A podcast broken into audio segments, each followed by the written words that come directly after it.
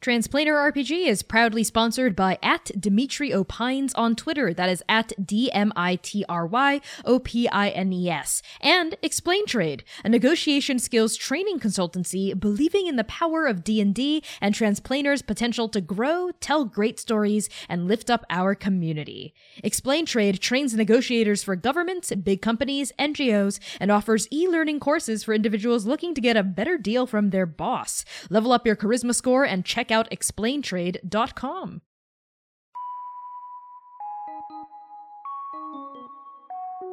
Hey, Transplaner friends! You're listening to The Hounds of Mercy versus Mercy's Seven Evil Exes and All of Andake, an eight part miniseries set in Andake that follows four shattered monster hunters in the wake of the Cataclysm. Duran Kader, the Dragonborn rogue, is played by Hamna Shahid. Sitlali, the Changeling Cleric, is played by Quinn B. Rodriguez. Gentle, the Triton Monk, is played by Dare Hickman. And the GMing is by yours truly, Connie Chong. Toss us a follow on Twitter by consulting the show notes. Without further ado, here are the content warnings for this particular episode.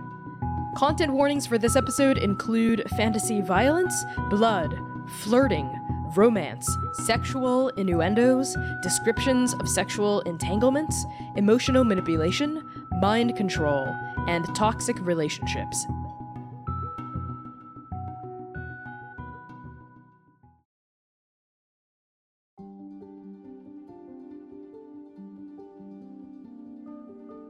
Mist. Cold, wet, dense, rolls across the black tongue, blanketing the river in heavy layers of fog tangled roots of mangrove, thick trunks of cypress, and crooked fingers of gray maple dominate the swamp, their blackened silhouettes blotting out the early morning light. Green scum thickens the surface of the water. All around you is the pungent, earthy smell of decay, the trilling of crickets, the croaking of bullfrogs. A ripple slices the water, then the prow of a covered boat cuts through the scum. Duran, Gentle, and Sitlali, the three of you are seated inside this raft. Mercy stands at the stern, driving the boat with a single long oar alternating sides. The four of you reached the Court of Ravens a number of days ago following Unmei's water as well as Ravi's revelation. A question now hangs between you, heavier than the fog that surrounds you. Is Oka the paragon of Sen? There's another problem too. As soon as the three of you crossed into the court, leaving the rugged red rock of the Badlands behind, you encountered rumors. Scared whispers, terrified looks, muttered prayers, hushed talk of a phenomenon the locals call the profane undeath. Ever since the cataclysm, the people of the court have been unable to die. To make things worse, people have been taking advantage of the undeath You've also heard news of a group of Nabalians organizing a so called derelict death derby, a no holds barred race down the Black Tongue across the boundary waters to the south and through the dangerous Raven's Eye whirlpool. The winner is guaranteed an audience with Atalanta, the champion of Nabal. As all of this roils around in your mind, Mercy navigates the boat around a jagged cluster of cypress and knees as she slaps a dragonfly out of her face. The bug whirls through the air and hits the water. Ugh, blessed bugs. And that's about when another raft passes yours, perhaps 30 feet away, its four passengers obscured by heady mist. Mercy's brow crinkles. The hand on her oar stalls for just a heartbeat I mean, you've passed plenty of other boats already at this point in your journey, but something about this one calls to her. Her one good eye settles on the massive silhouette driving the other raft, even from this distance. They have to be at least seven feet tall, maybe eight feet. but their features are impossible to make out. Then the mist thickens, and the other raft vanishes. Mercy shrugs. She turns back to the water and continues paddling south toward Blackspire, the Obsidian Castle, and the seat of power in the Court of Ravens, where the four of you are almost certainly guaranteed answers. Though, uh, speaking of the four of you, Duran, Gentle, and Sitlali, why don't we take some time now for you all to tell me what you've been up to during this entire travel sequence to the court and now on the Black Tongue, and what you're doing now in the boat. Let's start with Duran. I think during all of this time on the boat, Duran has I think made it a point to avoid Sitlali in particular. I think they've been spending quite a lot of time with Gentle throughout all of this mess since the cataclysm. I think Duran has been neglecting his friendship with Gentle a little bit. And so he has come to realize that and has come to feel a little bit bad about that. And so they have made it a point to spend a lot of time with Gentle and try to sort of, you know, check in, see how Gentle's doing. And so I think right now in this moment as we're coming onto the courts maybe john is like on his way to go and talk to gentle okay speaking of gentle i think we're gonna pan over like from like John's like maybe fretful brow maybe you've got like how how is this anxiety and like worry like coming through physically i think Duran's hands have been shaking a lot lately like it's been kind of difficult to wield weapons per se, uh, which is not so great when your literal profession is a hunter and a monster hunter. So I think he's been sort of experiencing a little bit of like hand tremors. Mm, okay, yeah, your hands are trembling a bit, your brow is heavy as you turn to look at Gentle. What have you been up to during this entire sequence of travel, and what are you doing now in the boat? I think I've been spending more and more time focusing on Bud and probably just preparing as many little remedies and salves and things as I can. It gives me an excuse to just sort of get some space and work on that without saying a whole lot. Okay. I think at this point, it's been like a few weeks, I think, since we've last seen the hound. Bud has been growing all right, Bud is bigger now. I'm I think they're almost at the stage where they won't fit in the baby Bjorn. Like so like the, the last few days, like their their front legs have been just like sticking out, you know, and they have no mobility because like they're getting a bit chonky and they're maybe like as big as your torso, if not like slightly bigger than it, but they're still like considered a puppy by direwolf standards, right? And their their face is starting to like grow. Their ears are really big, but their face is starting to grow into it. And like their little like wet nose at the top of their like snout is is sniffing, and their eyes are like flickering everywhere, and they're like taking in the mist. As Mercy slaps the dragonfly down, they go and try to like bark and like like snap at it, right? But they're still attached to your front. And as they lurch for it, I think um it's with like heft. Like they're packing on muscle now, right? They were the runt of the litter, but even the runt of a dire wolf litter is pretty dang big for a wolf. What do you do? I think it's time. I think it's time to, to let to let him walk. My baby's all grown up. Not all grown up, but he's getting there. I'm gonna let him move with me. He can start learning how to hunt. Just a little. Is it time to unstrap the baby Bjorn and let him ro- roam free? It is. Okay. Uh, yeah, so you unclip the baby Bjorn. Uh, and Bud falls right to the to the bottom of the boat and like freezes, tail like erect, looking around, sniffing. Has never had this amount of freedom before when it was not at a campsite, and looks for like a moment like not sure what to do with this like newfound independence. And then like they turn to look up at you and they sit and their tail slaps the ground, uh, and they they like look up with you, look at you with these like big glimmering eyes, and they put paws on top of your torso to get uppies back into the Bjorn. You're getting a little too big for it, buddy. Arf! I, I'm I'm promise it's not gonna fit as well as you think it is. We can we can work on getting you like some sort of like coat that feels like the Bjorn, but it's getting too big. Bud's tail angrily slaps uh, around uh, on the boat and hits Sitlali uh, in the thigh, I think. So now we're going to transition over to Sitlali. Why don't you tell us what you've been up to during this travel sequence and what you're now doing in the boat? I think since they started heading towards the court, the color has slowly bled out of Sitlali.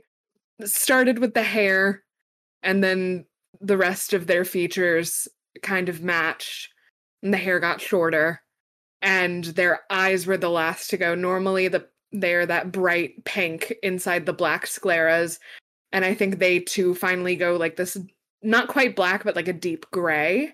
So eventually, you have like this monochrome version of them that none of you have ever seen before, and they are a changeling who likes to change quite a bit.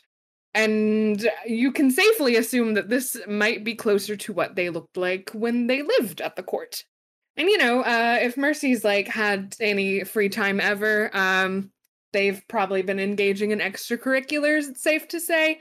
But you know, casually, no big thing. I'm second in command, deal with it. Oh my god. Uh okay. I I still don't know if Mercy's officially named or named anyone the second in command yet. Uh but you have certainly been engaged in continuous uh, extracurricular activities with the leader of your group. Yes, you have. Uh okay. So I think on Bud's tail like slapping this different looking Sitlali, right? With like pure white hair that's shorter, like the eyes are different, like some of like, you know, the coloring on your armor looks different even. Uh, we're gonna pan up to Mercy uh, who continues to row this boat. Listen, it's not our job, it's not our business to stick our noses in this undeath and this derby. You got it? I mean, it sounds interesting, not gonna lie. I'm not going to forbid you from talking about it, but we, we don't have time to pick up another mission. Well, we help on the way. There's people in need everywhere. I'm going to assume that the dexi of the courts know what they're doing and are investigating the situation, if not immediately taking care of it. If the dexi are anything like I remember them, they're not. And how long ago do you remember the dexi? How long ago do you remember the dexi? Ah, long enough. Which one did you sleep with? I- excuse me? You have exes in every single nation. Mercy, which one did you sleep with? Do I know them? It it doesn't it doesn't matter. All right. It What- what- usually does. What matters is I have a friendly, friendly. I know, I know, surprising, but I promise, friendly contact at Black Spire. All right, and I don't need you all bringing your judgy faces and your assumptive noses into this negotiation. Understand? So no, I won't tell you which one I've slept with, because it doesn't matter. Is it start more than one person? N- what? No, no. Okay, it, I can tell you that much. It was not more than one person. Do we need to do this here? Right Thank now? Thank you, Jerron. Where else Finally. would we do it, Jerron? Do you really want me to answer that question? Woof. Thank you, Bud. Arf. I think we should get Bud a, a coat. He's getting bigger. What do you guys think? Yeah, I think we could probably uh, go find some nice pelts for for Bud. Not not wolf pelts, obviously. That's weird. I mean, it doesn't have to be any like necessarily fur, just something that makes them feel comfortable and also maybe helps them in the rain. How are bird feathers in the rain? And I think Depends Jerron is country. asking Sitlali. Quinn doesn't know the answer to that, but Sitlali certainly would. Uh, I can tell you what Sitlali would know. Uh, specifically in the Court of Ravens, there's a lot of like uh, bird feather armor, uh, and Mhm. the feathers are either like enchanted or like treated with a special like um uh, poultice that gives them like uh resistance to water, uh, makes them oily against water and blood. And slashing and piercing and bludgeoning damage, right? Uh, usually a combination of both like magical and mundane means. Sitlali says all of that sounding very bored. Yes. Okay, gentle. Hear me out. I know, I know you said no last time, but battle dog. He's still he's still young. I I'm gonna start teaching him the basics of hunting, but I worry about him. Well, what are you worried about? I just I, I think I just sort of go blank for a second thinking about how how I came to be Bud's parent in the first place. Um uh, it's fine. Are you sure? It's fine. I'm doing okay. I think Jerron like takes a hand and like gently pats gentle on the back. We don't have to do the battle dog thing if you don't want to. I just think a dog in armor is kind of cool. I think for now, I like the idea of him helping people. And if battle is the best way for him to do it, that works. But also scouting, tracking, just basic hunting. He doesn't necessarily have to get into the thick of the thick of it. Defensive armor, not to attack, but to protect Bud. Now that I can agree on. I just really want to get Bud some armor. I think it's a good idea. Okay, so it's settled then. When we get to the courts, Mercy, we need to we need to find some dog armor. You got dog armor money? I mean, do you have you been paying us properly? I provide lodging, I provide room and board. Uh, which is why the cut of gold I've been giving you recently has been rather diminished. I think we may need to go back to the bargaining table. We're here. Uh, and Mercy, Mercy guides your boat up a western tributary, right? Uh, leaving this main vein of the Black Tongue behind. And here the river thins, and the banks on either side press closer and closer like a lover's embrace. And you see hanging leaves of willow trees dangling above your heads, caressing the tarp of your boat. You even see settlements starting to pop up as you start to travel down this tributary. Built into the nature around you, jungle homes carved from bark, half sunken towns, hamlets nestled in the shade of massive growing mushrooms, even. And eventually, these willows part and the swamp ends at the bottom of a massive hill, this giant slope. A mile easily of gray dirt, craggy grass, and mist slick rock paints the side of this slope all the way up to Blackspire, the capital of the Court of Ravens. At the peak of this slope, which is known as the Raven's Throat, a humble township clusters in front of the Obsidian Castle. The Obsidian Castle is the seat of power of Blackspire, where the Dexai of the courts meet to talk about important stuff. This castle juts into the sky, resembling black daggers stitched together by even blacker leather somehow, shot through with these twisting branches and vines and thorns. The Obsidian Castle is all sharp edges and looming solemnity, fog and thistle, darkness and thorn. It sits at the very edge of the Raven's Throat, overlooking the frigid Sigirni Sea well over a thousand feet straight down into the plunging rocks below. The defining feature of the Obsidian Castle, which you can see from even a mile down, is the Tree of Death and Life a massive, gnarled, weeping cypress tree over a hundred feet tall, around which the entire castle is built. Legends from the court even say that the tree of death and life was planted at the peak of the Raven's Throat back when Andake was first created. The roots of this tree are embedded into the cliff itself and extend all the way down to the Sigirni, where it drinks the brackish surf for nourishment. It's an ancient, ancient tree. And now we pan down from the obsidian castle, from the tree, uh, from Blackspire itself, down this gray, dirted slope, back to the three of you. Mercy docks your boat at the edge of this swamp, one eye fixed on this castle a mile in the distance. She hops off the raft uh, into this knee to thigh deep swamp murk, and she starts sloshing onto the marshy shore while tugging the boat along on a rope. Blackspire Peak. The Raven's Throat. There it is. Been a few years. Is it still like you remember it? Trust me, 10 years have changed nothing. What is lonely feeling right now? You can feel lonely thrumming inside your soul with a mixture of this like seething, ever present, I think, clinginess. Like it's always holding on to you in some way. Even mm-hmm. when you're alone, you're never truly alone with lonely. And also anticipation. It's excited for you to get in there and uh claim what's rightfully yours, I think. Does Sitlali look like is any of that internal excitement for what's about to happen is that coming out in any way for Sitlali? Sitlali has always talked shit about the court and avoided talking about the fact that they are from there when they can avoid it. So the fact that she looks ecstatic to be there is probably weird. But I think they are they are not trying to hide it. They are thrilled to be home for some reason. I think in that case, John is just going to elbow gentle a little bit and just kind of whisper down.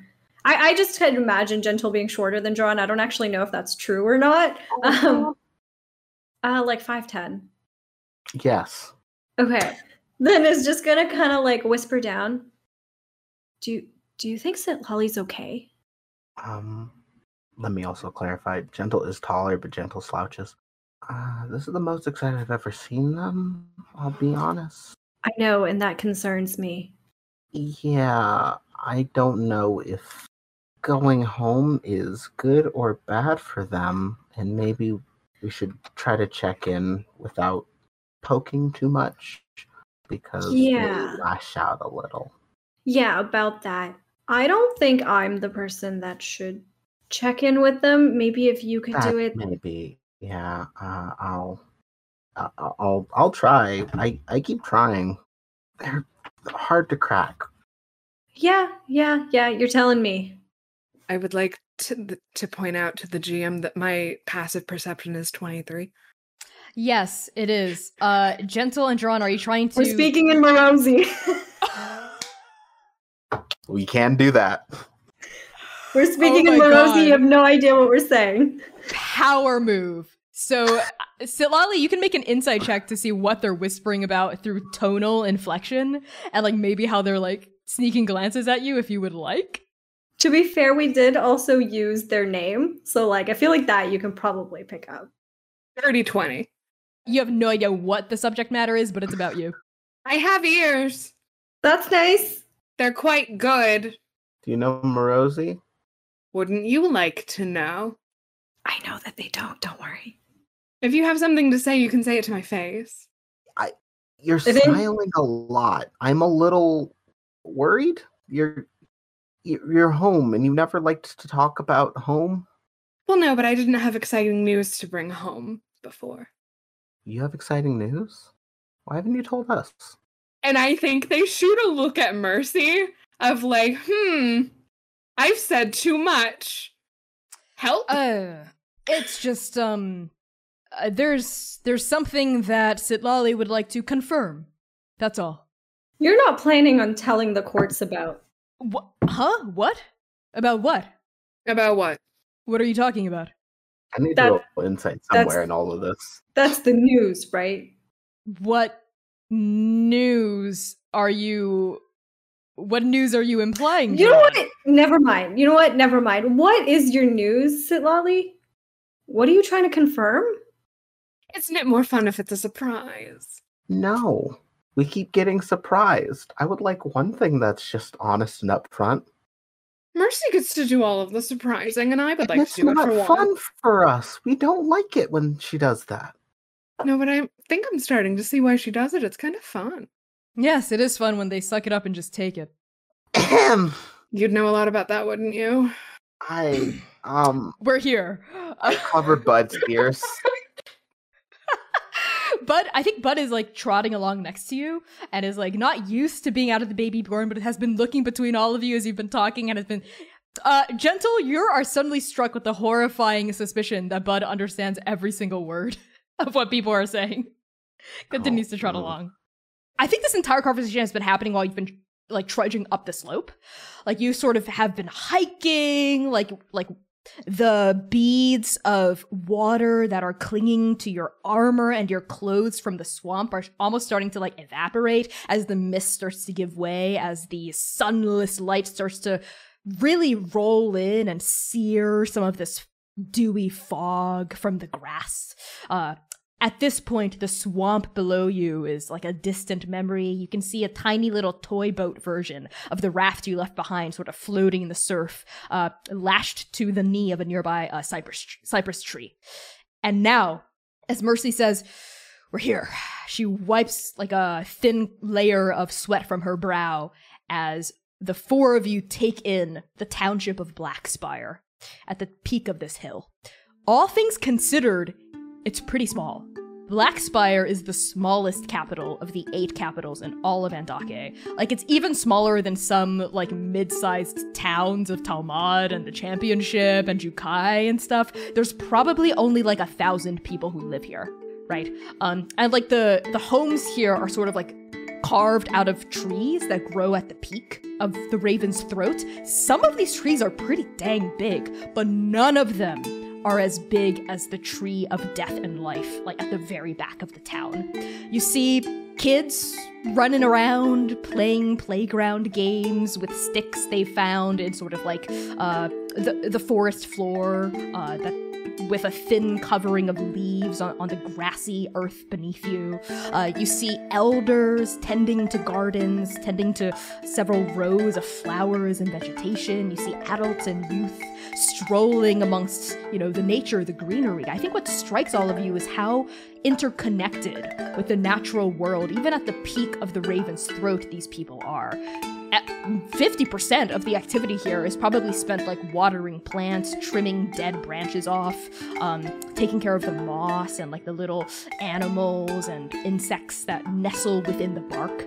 And as the four of you crest, you know, the, the top of the peak and it sort of evens out here at the very summit, a couple of the people on the fringes of the township pause and turn to look at you like with with interest because you get the sense that not a lot of people visit Black Spire, not a lot of outsiders do, especially in the wake of the Cataclysm. What do you do? I think Jiran is just gonna let Sitlali and like Mercy take the lead because they clearly have been here before and are very familiar with the scenery, with the people, etc. So I think yeah, Jiran's just gonna kind of like take a step back and let them let them handle things. Okay. I walk in like I own the damn place. Sitlali, question for you. Is this where you grew up? Did you grow up in Blackspire or did you move here? I think so. Okay. Did you grow up in the Obsidian Castle or did you grow up in the township and later did like some training stuff in the castle? I think most of their childhood. I think it might have been at the castle Okay. because she was like a she was like a protege, like of a certain Okay. someone. Um. So Okay. All right. But your parents, I need to know. You decide. Did they Oh. live in the castle with you or did they live in the township? the township. Okay. And how similar would you say do you look to how you left uh, a number of years ago? This is exactly how I looked when I left, except you know, like aged. But I think not terribly. It's the same. Okay, thank you for telling me. As Sitlali leads your party like through like the main thoroughfare of this town, right? With these like the shade of like gnarled branches uh, modeling your skin as you walk toward uh, the obsidian castle. Those of you unaccustomed to Raven speech, that would be Gentle and Jiran. Hear what sounds like like the murmuring, the chittering of birds all of a sudden? Uh, yes, go ahead. I can speak Raven speech. Oh, thank you for telling me. I guess it's just gentle then. Uh, gentle. You and Bud's ears perk up, like Bud's looking around very attentively. Uh, hear like birds suddenly, like bird song, like swell up. Uh, and you're like looking for the source of it, but it takes you a beat to realize it's the people, like murmuring and talking to each other. Uh, and that raven speech just sort of sounds like birdsong to someone who doesn't speak it or doesn't understand it. And they're sort of like talking to each other, very openly gossiping about you in their language and like staring as you're as you're passing. And those of you who understand raven speech here, outsiders, outsiders, there, look. But that isn't that the priestess. She's back. They're back. Who's that tall one? Scarred, dangerous. Weapons? Are they from no way? The Derby? Danger? And like these like words are just sort of peppering uh, peppering the rumors and gossip swirling around. Because Raven's speech is very da da da da da da da da, almost like a woodpecker pecking on bark. Yeah, mask on. I am slouching a little, or like crouching a little bit more to just make myself feel less uh, seen and perceived. Okay. Uh, Sitlali, how are you taking all of this in stride? You could hear people gossiping about you. A couple start to seem to recognize you. I think the most anyone gets out of them is like a regal kind of wave. Are you doing the thing? Are you Mhm. twisting your hand like a little mannequin? hmm Wow. Okay. Yeah. They are Mercy- hot shit coming in. Paragon of the Raven Queen, after all. So Okay, that's the energy you're bringing into the scene. Uh, Mercy walks abreast you and sort of leans down to sort of like whisper in your ear, Hey, you doing okay? I'm fantastic. How are you? Honestly, a little nervous. I told Duran and Gentle that, uh, you know, my ex and I are on, our, are on good terms, and I'm pretty sure we are, but. Sorry, this is your day. I'll let it be your day. It can be our day. No, no, no. This feels very much decidedly like a your day thing. Yes, it does, doesn't it? Yep. Uh, and Mercy's gonna lean away uh, as Bud trots along, like very like Bud is loving it. Bud's little nose is going, his little tail's wagging. He's loving these sights and sounds. Uh, until eventually, I think the gates of the Obsidian Castle pull into view. These are like famous, huge, like they're not wrought iron, they're wood painted black. Or rather, they're made of like the same black wood that the tree of death and life is made from.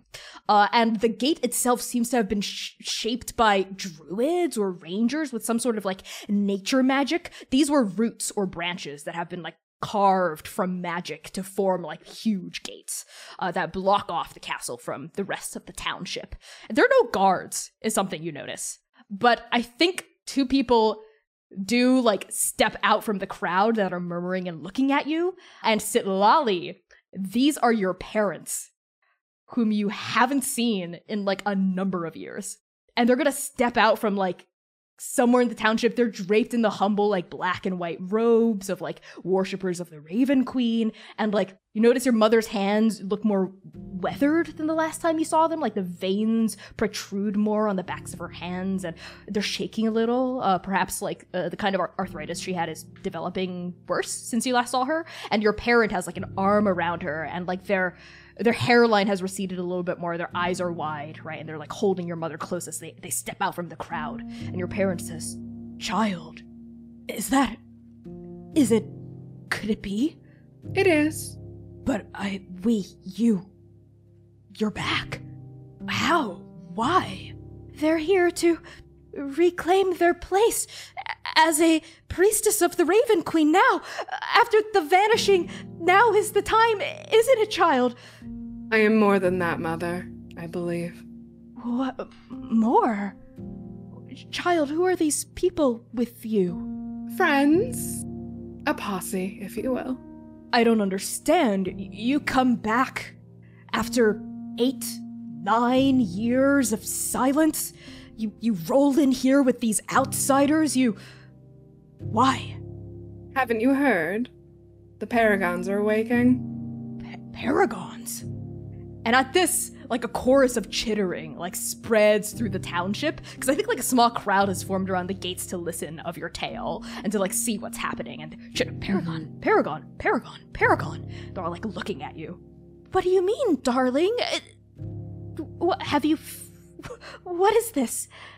And I think they just sort of stretch their hand out and like uh cast light and it's that same like dark brackish sort of energy that's very like divine Okay. I think there's like a chorus of gasps, you know, as this like little magical feat is performed.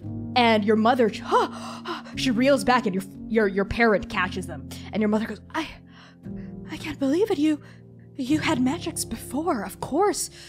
But all of our clerics, even some of the Dexai, even the the barons and the marquesses of of the castle have lost their connection to to the Raven Queen. How how is this possible? How how is this miracle?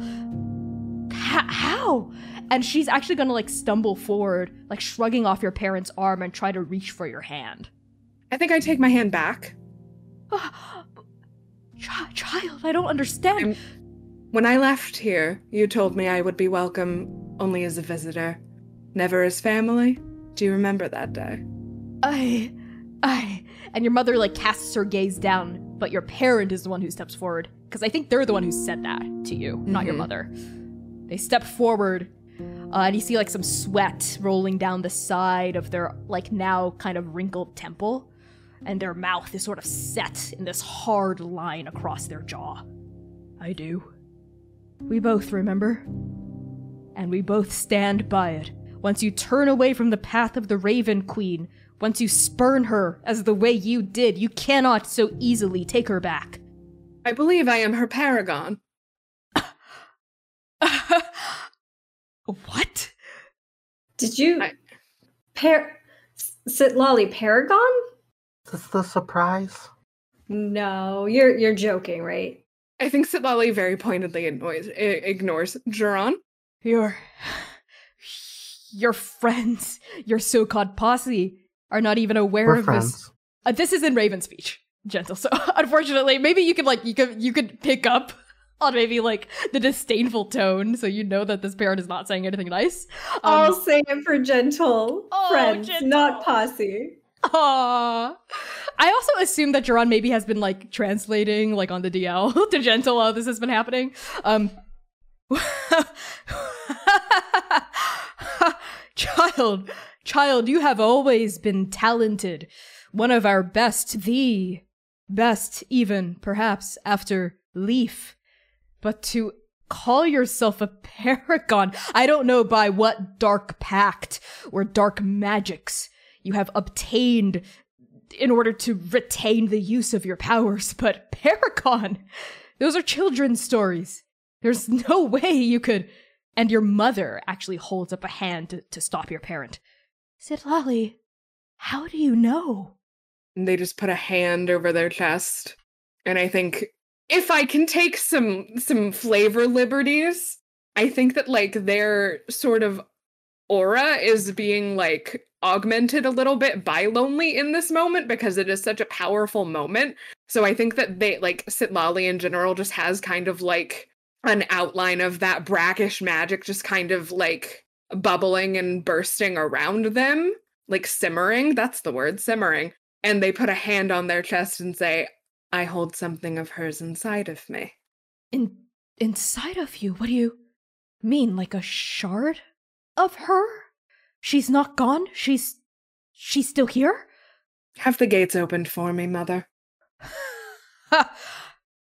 Child, you and I both know the only way to open the obsidian gates are to see if you are worthy. And what that means is like you would have to like put your hands on the gates and if you if you're a magic user or whatever there's some magical way that they open, right? Like they would they would open for anyone hmm. that the castle would allow in. Then I will just kind of smile tersely at my parent. And then I think maybe start to extend a hand to my mother and then think better of it and take it back again. Oof. And then I will turn and go to the gates. Okay. As you turn and go to the gates, the crowd of people like part for you, right? They're like murmuring, murmuring, murmuring, but no one's gonna get in your way. It's every denizen of the court's right to try their their mettle at the gates. They can't take that from you. Uh, so as you like step forward toward it, like the murmuring around you sort of mounts as people are like whispering, "Paragon, Paragon." There's no way, right? Could they be the Paragon? The Paragon, Paragon, Paragon. And that word keeps repeating over and over and over again in the murmuring and the chittering of the masses as you stride up to these massive, like 30 foot tall gates, right? And you can feel like the weave tighten around the bark as you approach because the magic that keeps the gates animated and secure is still here. Somehow, even in the wake of the cataclysm. Mercy follows you, but stands a couple of respectful feet behind and waits. I will approach the gates, look up at them. I'm back, my lady, and push on them. As your hands connect with the bark and you start to push, several things happen. The first thing is all of you feel this, even Gentle, who doesn't understand Raven speech, because this has nothing to do with language. A massive wave of magical energy sweeps up from like behind you, from the, the southern side of the slope, like ripples through the township from behind you as soon as Sitlali's palms connect with the gate and start to push. Uh, and this magic like like sweeps through the township and I think like the trees left in this like force field almost like left in its wake. Like they sh- they shake like it has physical presence um and like leaves start falling like branches tremble like even like a couple of carts start rocking and almost get threatened to get turned over. Uh and this like f- it's almost like a massive like wall of wind just pummels uh through black through blackspire but it's magic it's magical too because as soon as this wave of force starts hitting people, several of them start dropping. Right, uh, like Jiran and Gentle, because you're closer to where the crowd is. You see a couple of elders suddenly,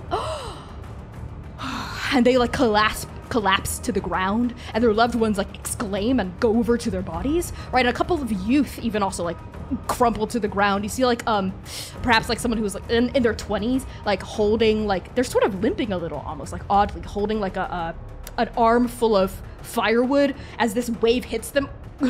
They like wobble, they gasp, and then they collapse. Uh, and their like fia- like their loved one like runs over and starts like looking at their body and exclaiming. And then this wave of force like bam hits Sitlali and hits the gate. And as this wave of magical power sweeps through you all, it feels like uh, the weave if if the strings of the weave inside your soul are like guitar strings, it feels like a hand is just like running over over over and strumming it once powerfully. And the vibrations of the magic rattle you from the inside out like your hair stands on end your heart starts pumping a little faster right? Even like your the, the hair on your head starts like waving back and forth forth from like the physical presence of this magical explosion and like as your hands like hit hit the wood there's a massive groaning noise as the gates push open for you they open for you, Sitlali, and your hair is like billowing around your shoulders and around your ears, and I think you're silhouetted by like the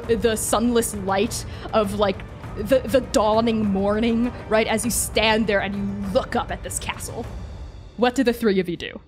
Gentle, I think, starts moving through the crowd, giving small little medicine balls, uh, the equivalent of like a smelling salt to help get some people, like wake people up. This brings back too many like memories of like how the cla- uh, cataclysm affected them personally. Like they go down to check Bud and then immediately start trying to check on people. What's really interesting, Gentle, as you start moving through the crowd, you're like, oh my god, these people need help. Something's happened. They need my assistance, right? As you like, you maybe you pass a couple medicine balls first, and then like maybe like a, a group, you pause at a group because something stands out to you. There's like an elder sort of fallen over uh, and their loved ones have sort of like rolled them onto a more dignified position on their back and are like putting like their, their hands in front of their chest and they're murmuring and they're crying. But you realize they're not weeping out of grief they're weeping out of happiness. Their faces look almost relieved right and like they seem to be murmuring in raven speech so you don't know the words but it's definitely some sort of prayer rites for the dead you can make an arcana check if you want i will I think Duran is trying to take stock of what has just happened, like trying to compare in their mind this magic and like other magic that he has felt before and whether it feels the same. I think in particular, trying to compare it to the way that Sitlali's magic feels because Sitlali's magic has changed, right? And it's this weird, clingy dark feeling now compared mm-hmm. to what mm-hmm. it was before. So I think they're trying to figure out like is this something I should be worried about or is this does this feel like the old gods when they were actually here? Why don't you also roll Arcana but for something else? Gentle, what did you get? By the way. 15. You pick up on several things. As your hand stalls, like gripping the medicine balls inside your palm, you feel the weave kind of like tensing and swirling around this fallen elder's body and you know instantly looking at they're dead, right? Like you you've seen plenty of corpses. They're they're fully dead. But what's interesting is the weave doesn't snap like their soul dissipating into nothingness here. For some reason, this wave of force uh, seems to have killed them? Question mark. Uh, but it also protected their soul. Their soul didn't go, didn't dissipate into nothingness. It went somewhere else, but you don't know where it went. That's what you can tell with an Arcana check of a 15. Jiran, what did you get? I got a 13. It feels different from Sitlali's magic. Also, it came from behind, which could have been Sitlali calling like a force field of like wind subconsciously from behind, but it seemed to have originated elsewhere. And looking at Sitlali pushing the, with the gates open, something like this this could be a coincidence, right? It's like dawning on you, and the kind of magic that just hit everyone feels similar to the kind of magic that you have received from healing clerics, right? Of like the old eight gods. If anything, it feels similar to Unmei's magic than anything else you've encountered, but not quite. That's odd. And you said that this wave hits Sitlali. Sure does. How does Sitlali look? Because everyone else passed out, but Sitlali is fine? Several people passed out, not everyone. I would say maybe 10% of everyone in the crowd passed out or fell down. Um, Sitlali, let's pan over to you, right? The gates fling open for you, and as this magic passes through you, you feel lonely in your soul, like rattle. Like, because Lonely's, if we stretch the guitar metaphor, Lonely's inside the guitar as it's being strummed and it's sort of getting rat- rattled around. Uh, and Lonely's just going, oh, oh, oh, she's here. That was your destiny, Sitlali. Can you feel it pushing you in? Yes. Claim what is yours. Absolutely. And I think I'm going to turn to look at Mercy. How's she doing? Mercy is staring at you with like an open mouth. And for the first time in a long time, she looks speechless. Uh, and there's an expression almost of like of shock right? You get the feeling that she she really wanted you to be op- open to the gates, but with this effect, this is, I mean, more than what she ever could have hoped for. And she looks proud of you, and almost like there's like this expression of reverence in her face. I think I hold out a hand to her. wow. She takes your hand. Shall we? Fuck yeah. Fuck yeah. I'm gonna start making my way up to the castle. Uh, the the people who collapsed was that how? What was the wave? It's her way. Oh, are they dead? It is her will. Uh, uh-huh. You get the sense that Mercy wants to investigate the mystery of why these people collapsed, but she's also torn because she wants to follow you too, and she waffles for a bit, like at the threshold of the gates, and then uh, she nods and turns and focuses on her mission and follows you in. Duran, gentle? I think Duran will tentatively follow in, like not quite as confident or ready, like raring to go as Mercy and Sitlali are. I think they're a little weirded out by all of this. Like something's not clicking, something's not right here. So I think he's gonna come in, but very, very tentatively. In uh, Morosian, I am relaying what I picked up on to Duran because I also have bad vibes. Like my mask is on. I am shrunken in as much as I can be. I don't feel good here. Okay. Yes, yeah, so, something's going on, and I don't think either of you are quite sure if Sitlali is the direct cause of it, or but they must be involved somehow, right? Because it happened when they opened the gates. So as the two of you follow more tentatively, Sitlali's mother and parent like run up to like the edge of the gate, and your mother is like, you know, your your parent is holding her back, but she's like holding out for you. She's going, child, child, it's it's you, it's really you, isn't it? You, you're the, you're the one, you're the one chosen by the Raven Queen. You're you're her paragon, aren't you? You ended the undeath. You, you. Uh, and she is the first one to fall to her knees in supplication as you stroll in, like toward the castle. And like as a wave, everyone else in the township uh, sort of like s- slowly like get to their knees. They like lower their heads in like a, a court like way of worship. And Sitlali just has the biggest fucking smile on their face. They don't say shit, they keep going. okay.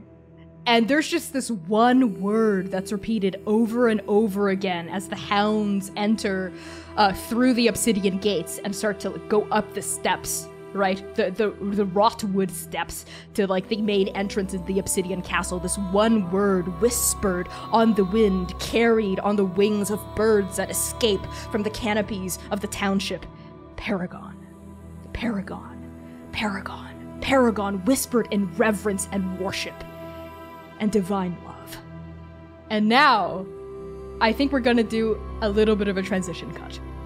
When you reach the top of the stairs, there are guards in the loosest sense of the term. Uh, it's not very militarized here in the court, uh, but there are two like um holy folk of the Raven Queen who saw everything happen right? Like they they overheard, they felt the wave of force for sure, and they they both like have these like long like ravens uh ravens beak masks on, almost like medieval like European like like plague doctors a little bit, but they're but they're made from bone, um, and they're both dressed in these like dark like leather robes, and they look at each other, and wordlessly they open they open the front doors of the Obsidian Castle uh, to to admit your party, like without even like putting up a protest at all.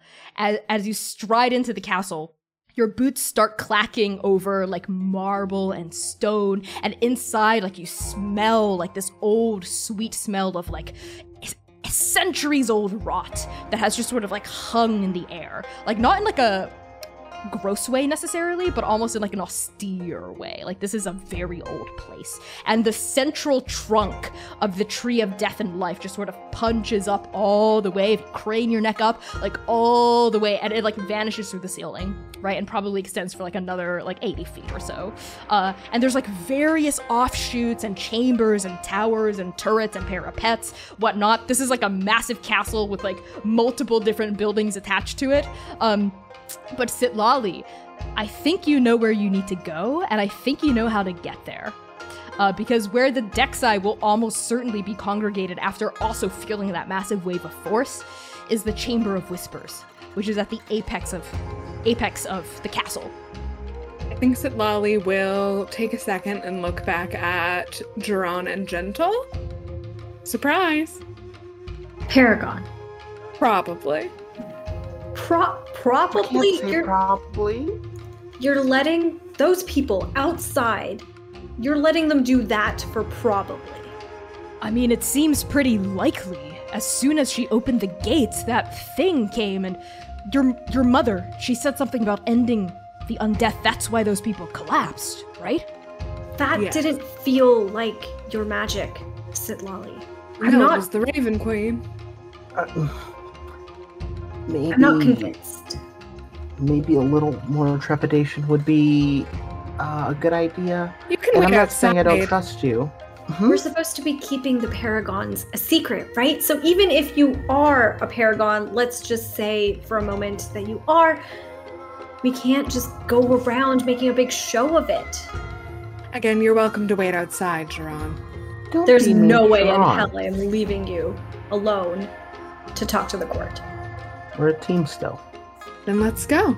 And they start making their way to the Chamber of Whispers. I think this this conversation ha- has been occurring as you've been going up the stairs. Like I think there are these spiraling stairs that lead like all the way up, up, up, up, up. Uh, and as you're talking, y- this castle, I think, uh, for Jiran and Gentle, neither of whom have been here before, feels really empty. There's like no one in here, oddly enough. There's the occasional raven, uh, and you see like nests built into these like old, almost like decrepit like chandeliers, right? And like bats are also roosting, and like the occasional fluttering of wings. But the most amount of people you pass seem to be servants. Um, or retainers or like tenders and keepers of the uh, of the castle. When you pass them, they like oh they like stop and they they bow deeply. They also seem to be aware of what's happening. It's, they're specifically inclining their heads at Sitlali uh, as you continue to make your way up like the velvet covered steps of this like wooden castle, brimming with with power and ancient magic. As we're walking up, I think Duran is going to like tap, or like not tap, but like hold Mercy's shoulder to like pull her back just a little bit from Sitlali and just say, and you're letting her do this because Listen, I never thought that we'd actually have a paragon in our midst, and this is 99% assured, right? Who else? What else could have been the cause of that magic? Maybe it could be a lot of things. Maybe this is fate. Maybe destiny has decreed it so that there's a paragon in our midst so we can find the paragon of Sen more easily and help Unmei. Since when were you this easy? This easy to convince that somebody we know is a paragon? You were fighting tooth and nail that I- there's no way in hell Oka could be a paragon. So what happened here? I. Well, I. Mercy sputters a bit uh, and says, Well, we were just presented with undeniable evidence. If Oka suddenly sprouts wings and gains a million eyes over their body and gets a halo of swirling black magic and said, I'm the paragon of Sen in some sort of layered double voice, then sure, I'd believe it. Yes, gentle, you don't have to keep raising your hand. I don't want to step over anyone's toes. Um, uh, first off, I, I agree with Jerron wholeheartedly. I was going to ask the same type of question. Um, but also, I mean, Sitlali didn't grow any wings or anything to that extent. Um, and I, I'm not saying like I, you know, I, I trust, I trust them, and I trust everyone here wholeheartedly. But maybe your feelings are slightly clouded for other reasons. Um, that what also help are cloud you your feelings. implying, gentle? Do I mean? Uh, I I don't want to be the one to say it, but uh, Mercy, you don't make two us have say been it. growing very close in a way that's uh not as subtle as either of you think it is. Th- a pronounced pause. And then Mercy says, I don't let who I sleep with cloud my judgment about them. I have to pointedly say I don't believe that's true. When has that never been true? All of the other Uh, times where we have been in the other nations. Well, I, I told you. Well, I've been very upfront when, if and when those X's and Selim is off You you her rocker and wanted to kill me, and I told you as much. you made I'm it not really clouded. clear that if I hadn't saved Unmei, you would have hurt me. Um, that's a thing that I don't think that was. I think there was a lot of cloud emotions. I saw your eye when that happened. Uh, you were the very monster scared. therapist. Well, I'm still Jikyat- not over that. Ji- by the I way. still maintain that I would have been fine. Jikyat and I just had to fight it out. You looked like you were dying when we got there. She's Just for the fine. record. I was fine. She wouldn't have killed me. She likes me too much. Worst, uh, the worst thing she would have done is turned into a, a drider, injected me with poison, webbed me up for the next five years. I Uh, gross. Okay, I don't need to know about the details of your personal life. Um, the the point being, are you sure? Are you sure that Sitlali is the paragon? Because if they're not, if they are not, God, the eight forbid, though the courts are not going to be happy with us. Okay. Okay, fine. Fine. Then we play our hand intelligently. Sitlali, a word with the four of us. Listen, I know you have certain feelings, and I do too about about the Paragon situation here uh, at hand.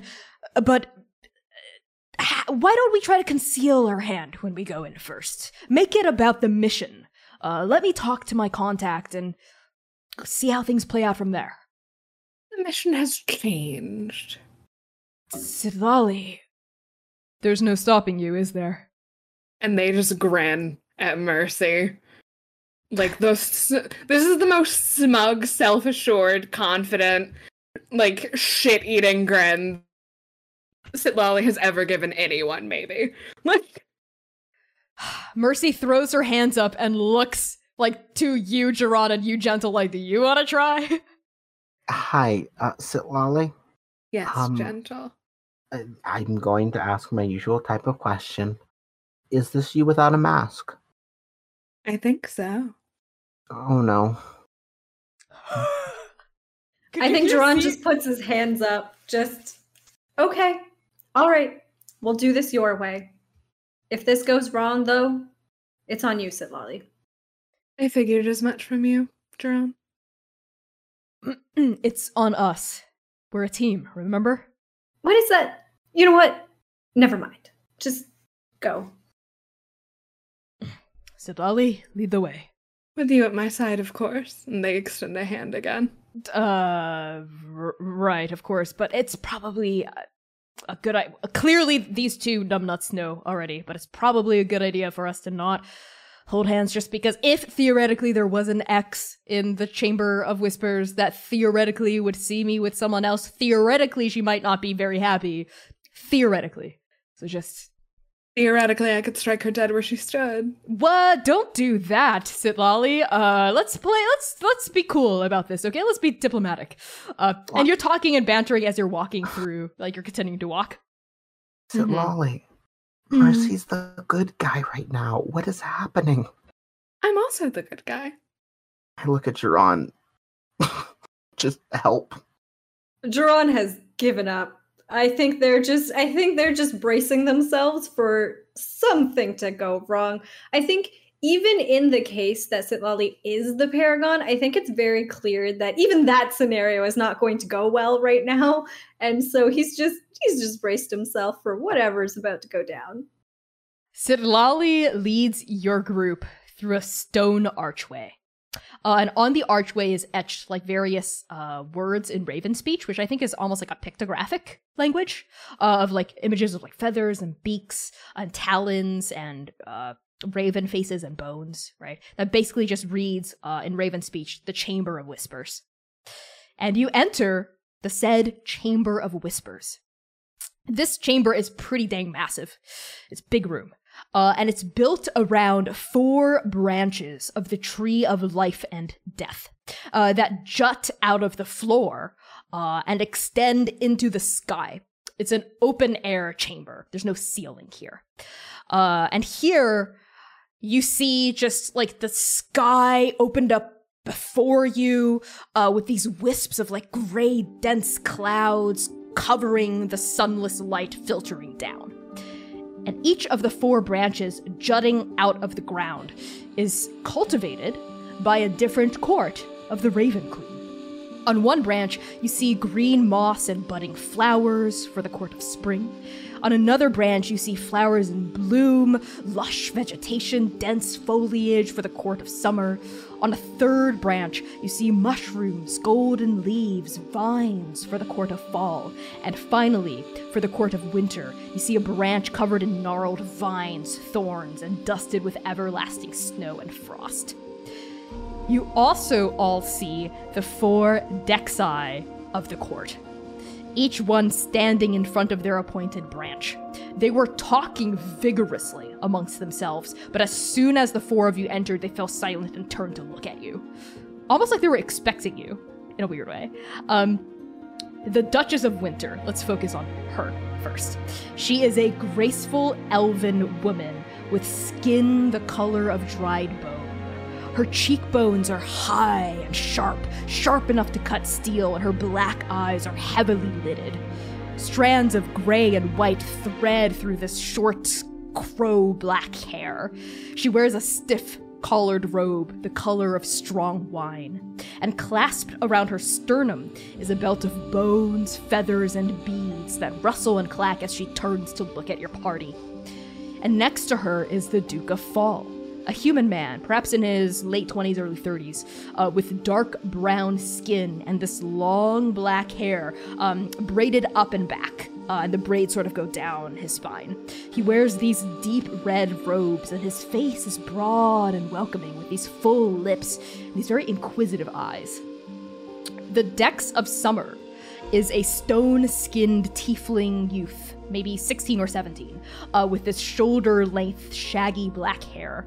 They stand with their arms clasped behind their back. They have a rather sallow look on their face, and their white eyes are fixed sharply on the four of you. They have a single corkscrew horn that sort of curls up like a gnarled tree branch. Uh, and their robes are a scintillating golden color. And finally, the youngest Dex, the Dex of Spring, is a half elf, half orc child, maybe nine or ten years old. Uh, and they have this pale skin splotched with green in the face and the arms, uh, this short red hair kind of shaved down on one side, and these inquisitive amber eyes. And they wear a set of light green robes that bring out the green or blotches on their face. What do you do? I think Sitlali enters like they own the fucking place. Okay. Do they recognize anyone immediately? Yes, I think you would know all of them except for the youngest Dex. Uh, you recognize the Duchess of Winter, though when you were still here, she was the Duchess of Fall. She must have Mhm. recently become the Duchess of Winter. Uh, her you know her a- in, in her fall name. You don't know what her new winter name is. Uh, as Gold, Gold Starwing is her full name. You recognize the current uh Duke of Fall, who was not a duke or a, a duchess or anything before this. Um, but he did work in the castle, and you might have like like glanced him politicking while you were working on being a priestess. Um, his name is Duke Root Sweetbreeze. I don't know if you would recognize the tiefling uh, or the half elf half orc. And I think Sitlali just gives sort of like a sweeping curtsy. Yeah, they would curtsy. Um, and just says, My Dexai. Jiran will follow suit and bow, uh, seeing Sitlali curtsy. Uh, Bud and I will uh, bow some sort of gesture of respect. It is the dex of Summer, the youth, the tiefling, uh, who speaks first. Rise. Is this it then, Duchess? Is this the one we're waiting for? The one who ended the undeath just now? Are one of you the paragon? And they're speaking in Raven speech. I'll translate for gentle. Yes, I believe that I am. You. Uh, and this is Duchess Gold, as far as you know, Starwing, the oldest one, the Duchess Mhm. of Winter, who speaks. She looks like she's maybe in her mid fifties. Um, she stands, she she steps forward, and the next words she says are in common. We have outsiders among us. Dexai, let us not be rude and let us address them in a common tongue. You. And she points not at you, Sitlali, but at Mercy next to you. What do you think you're doing back here, darling? Duh. hey, Gold. Sup? The name is Rhyme now. Ah, like rhyme and reason, of which you always had many. Much. And no. Rhyme as in frost and snow. Ah, of course, that was my second guess. Hmm. What's the meaning of this, Mercy? Is Sitlali truly the paragon? Ah, so you two know each other? Uh, and there's a question in Mercy's voice. We do. More than just know each other. Sitlali was one of our most promising holy people here studying in the Obsidian Castle. In fact, they were mentored by one of our best and brightest before she passed away. Oh, I see. I wasn't aware of that. Jabron Gentle, were you aware of that? No, they never said that.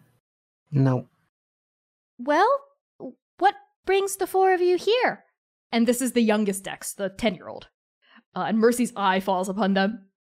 Something about paragons, right? Uh, You're the paragon? Really? I believe so. Though it Uh, not completely confirmed. Where are my manners? Allow me to introduce us to you. I am Duchess Rhyme Starwing of the Winter Court. This is my colleague Duke Root Sweetbreeze. Uh, and the human man bows, and his uh, eye lingers on you, Gentle, I think. He's like looking you up and down, uh, and then gestures to the tiefling. This is Dex Bloom Sharpclaw. Hi there. It's nice to meet the four of you. Though under better circumstances, I would hope for the future. And this is our newest Dex. Dex Spider Starwing. My child. Uh, hi. I, I, this wasn't a nepotistic choice, though, I promise. Oh, uh, nice to meet you, kid. Sorry, is that adultist? I never know around these court folk. No, no, it's fine. You can call me a kid. I'm a kid. Just don't uh talk down to me because I know stuff. Okay, yeah. You got it, champ. That's an example of talking down to. Okay then, child. Alright, I'll take that. Can we. This is the teenager. I'm really not good at voices, so I have to say who it is every time. Uh, Can we get back to the issue at hand? And the teenager sort of runs a hand through their shaggy hair. The fact that there might be a frickin' paragon standing amongst us? Uh, Yes. It was you, then. The one who pushed open the gate. The one who caused the profane undeath to end. I believe so, yes. Well, Mercy, is it true? Even though we ended things on a rather sour note ten years ago, I still believe that you won't lie with your back pressed against the wall. Do you believe that Sitlali is indeed the paragon of the Raven Queen? I. And Mercy turns to you, Geron, and you, Gentle, to answer the question. I'm gonna let Gentle take this one. Uh, I have faith in my friends. I trust them wholeheartedly. As do I. If Sitlali says they're the paragon, then I believe them. Uh, is there, Dexai, is there a way to confirm this? Either way. Because as Sitlali has mentioned, it hasn't been confirmed. So if if you know a way to do so. Yes, the ancient texts of the court, the ancient scrolls and papyri, speak of the paragons as containing the voice of the gods within themselves. If you are truly a paragon, surely you can let the Raven Queen who is inside you speak and come out, can't you? And Sitlali, you hear lonely inside you go, Let me show them what you can do. All right. And I put a hand on my chest. Do your thing.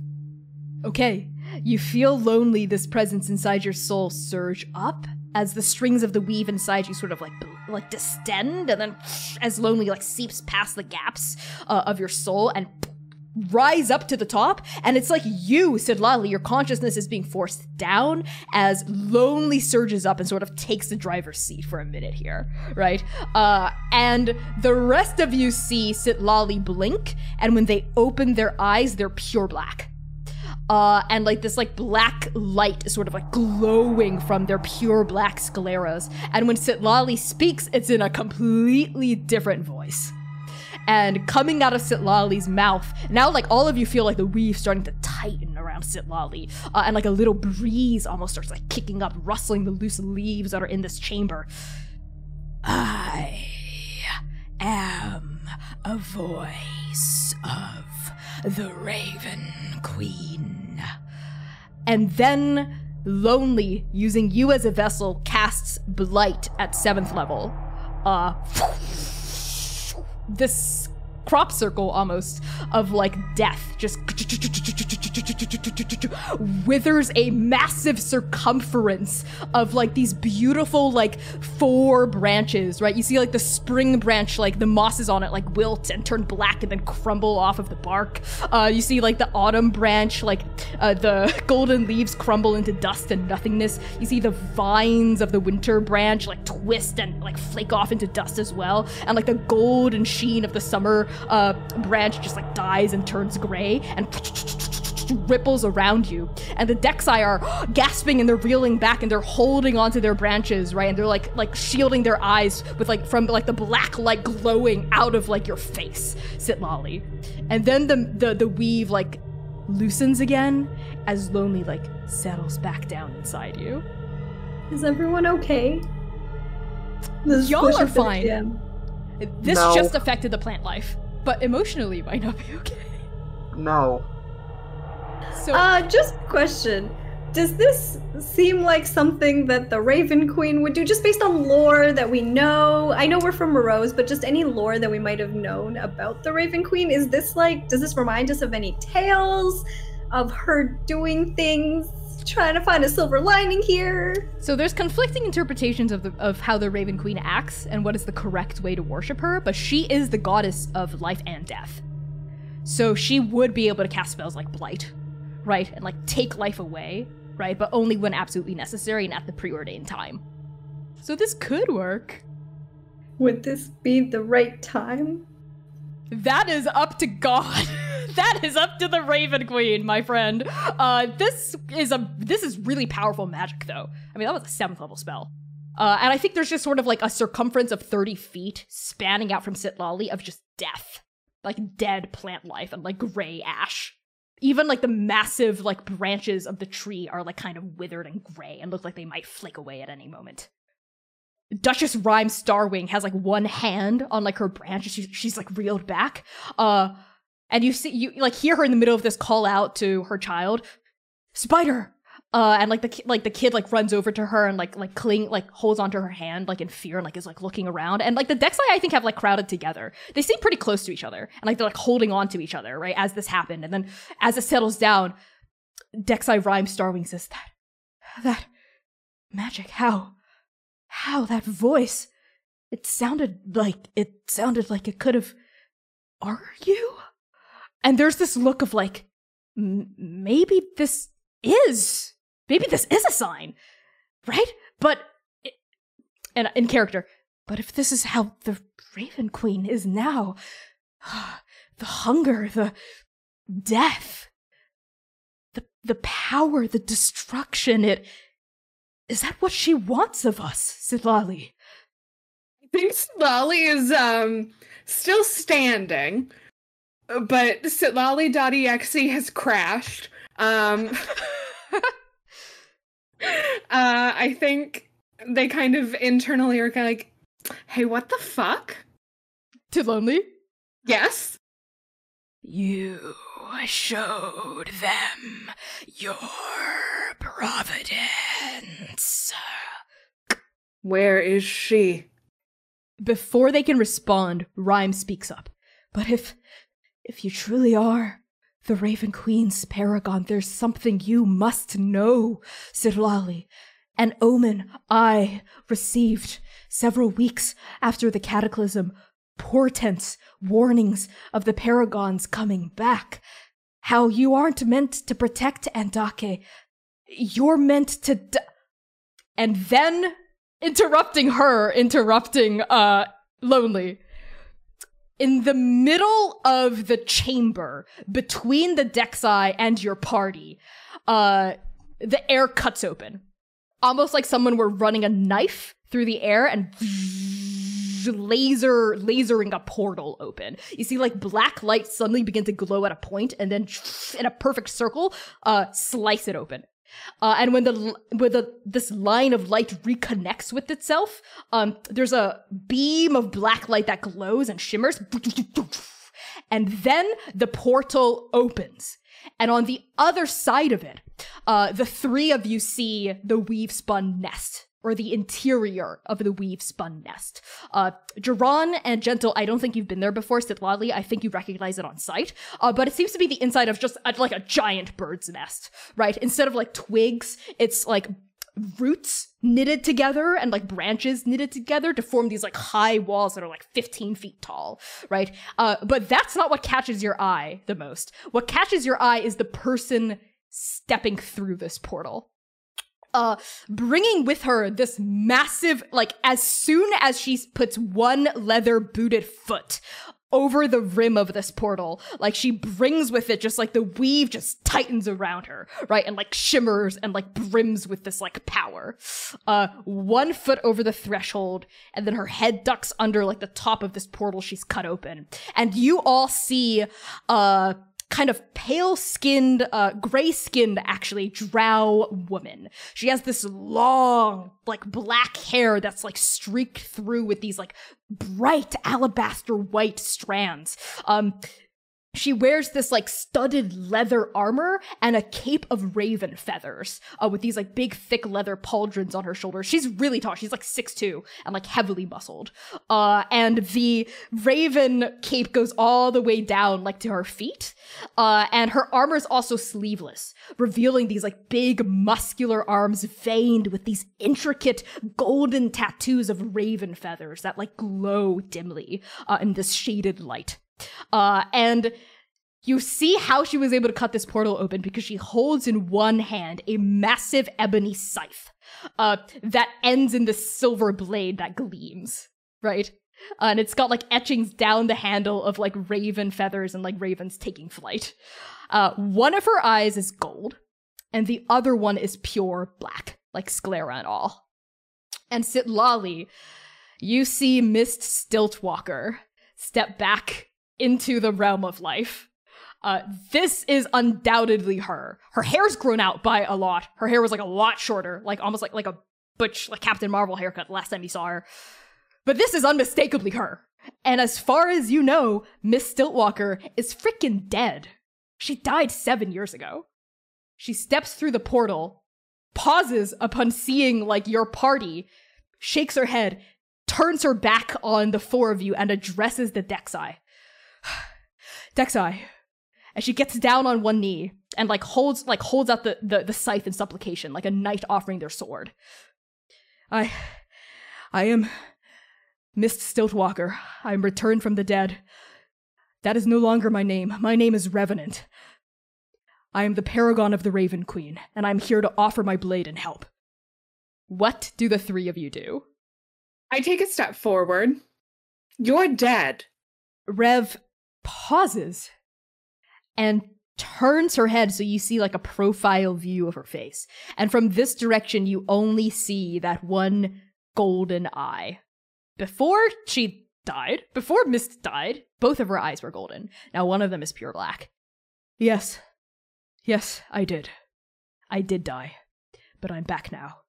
Which is sacrilege, as you know. the Raven Queen works in ways that we do not comprehend. You should know that, Sitlali. I do. You of everyone. Did Leaf come back with you? No, she didn't. But you're here. You're still a priestess of the Raven Queen, aren't you? No. I'm more than that. I don't understand. You are not her paragon. You see uh Rev's eyebrow raise, and then her eye falls from your face, like down your body, and lands on the floor where she sees the blight. Uh, and like her head turns as she like registers what's happened here, right? She sees like this like blackened circle of just death around you. Uh, my Dexai, excuse me. And she stands, like holding the scythe in one hand. And behind her, like Duchess Rhyme Starwing says, What what's going on? What's happening? And the Dexai seemed like shocked into speechlessness, because on their faces it looks like they've seen a ghost, which uh Sitlali, you know, is pretty close to the truth of their grasp of the situation and Rev turns fully to face your party. And even though there's like, uh, I think the breeze, because this is like an open ceiling chamber at the very top of the tree, breeze rustles through and like causes the feathers on her cape to sort of like flap, like silently against each other as she like holds this one scythe in her hand. What do you mean? When I knew you, you were several ranks beneath me, if I recall correctly. I served to protect Leaf. To protect Leaf Dream Eye. And that did I- you succeed? Rev pauses and says, It was the greatest failure of my life. And now I dedicate my undeath to carrying out justice in her name. It is my destiny to do so, so I believe you may be dismissed. You are mistaken, Sitlali. The Raven Queen, a shard of her, an echo, sings inside my chest, inside my soul. She has chosen me, and at first I. I rejected her. I wasn't ready. I was too filled and consumed with rage against. against the dog headed man that killed her. But now I know. Rage and pain don't have to be inert, they don't have to be the only things driving me. Light for the future can too.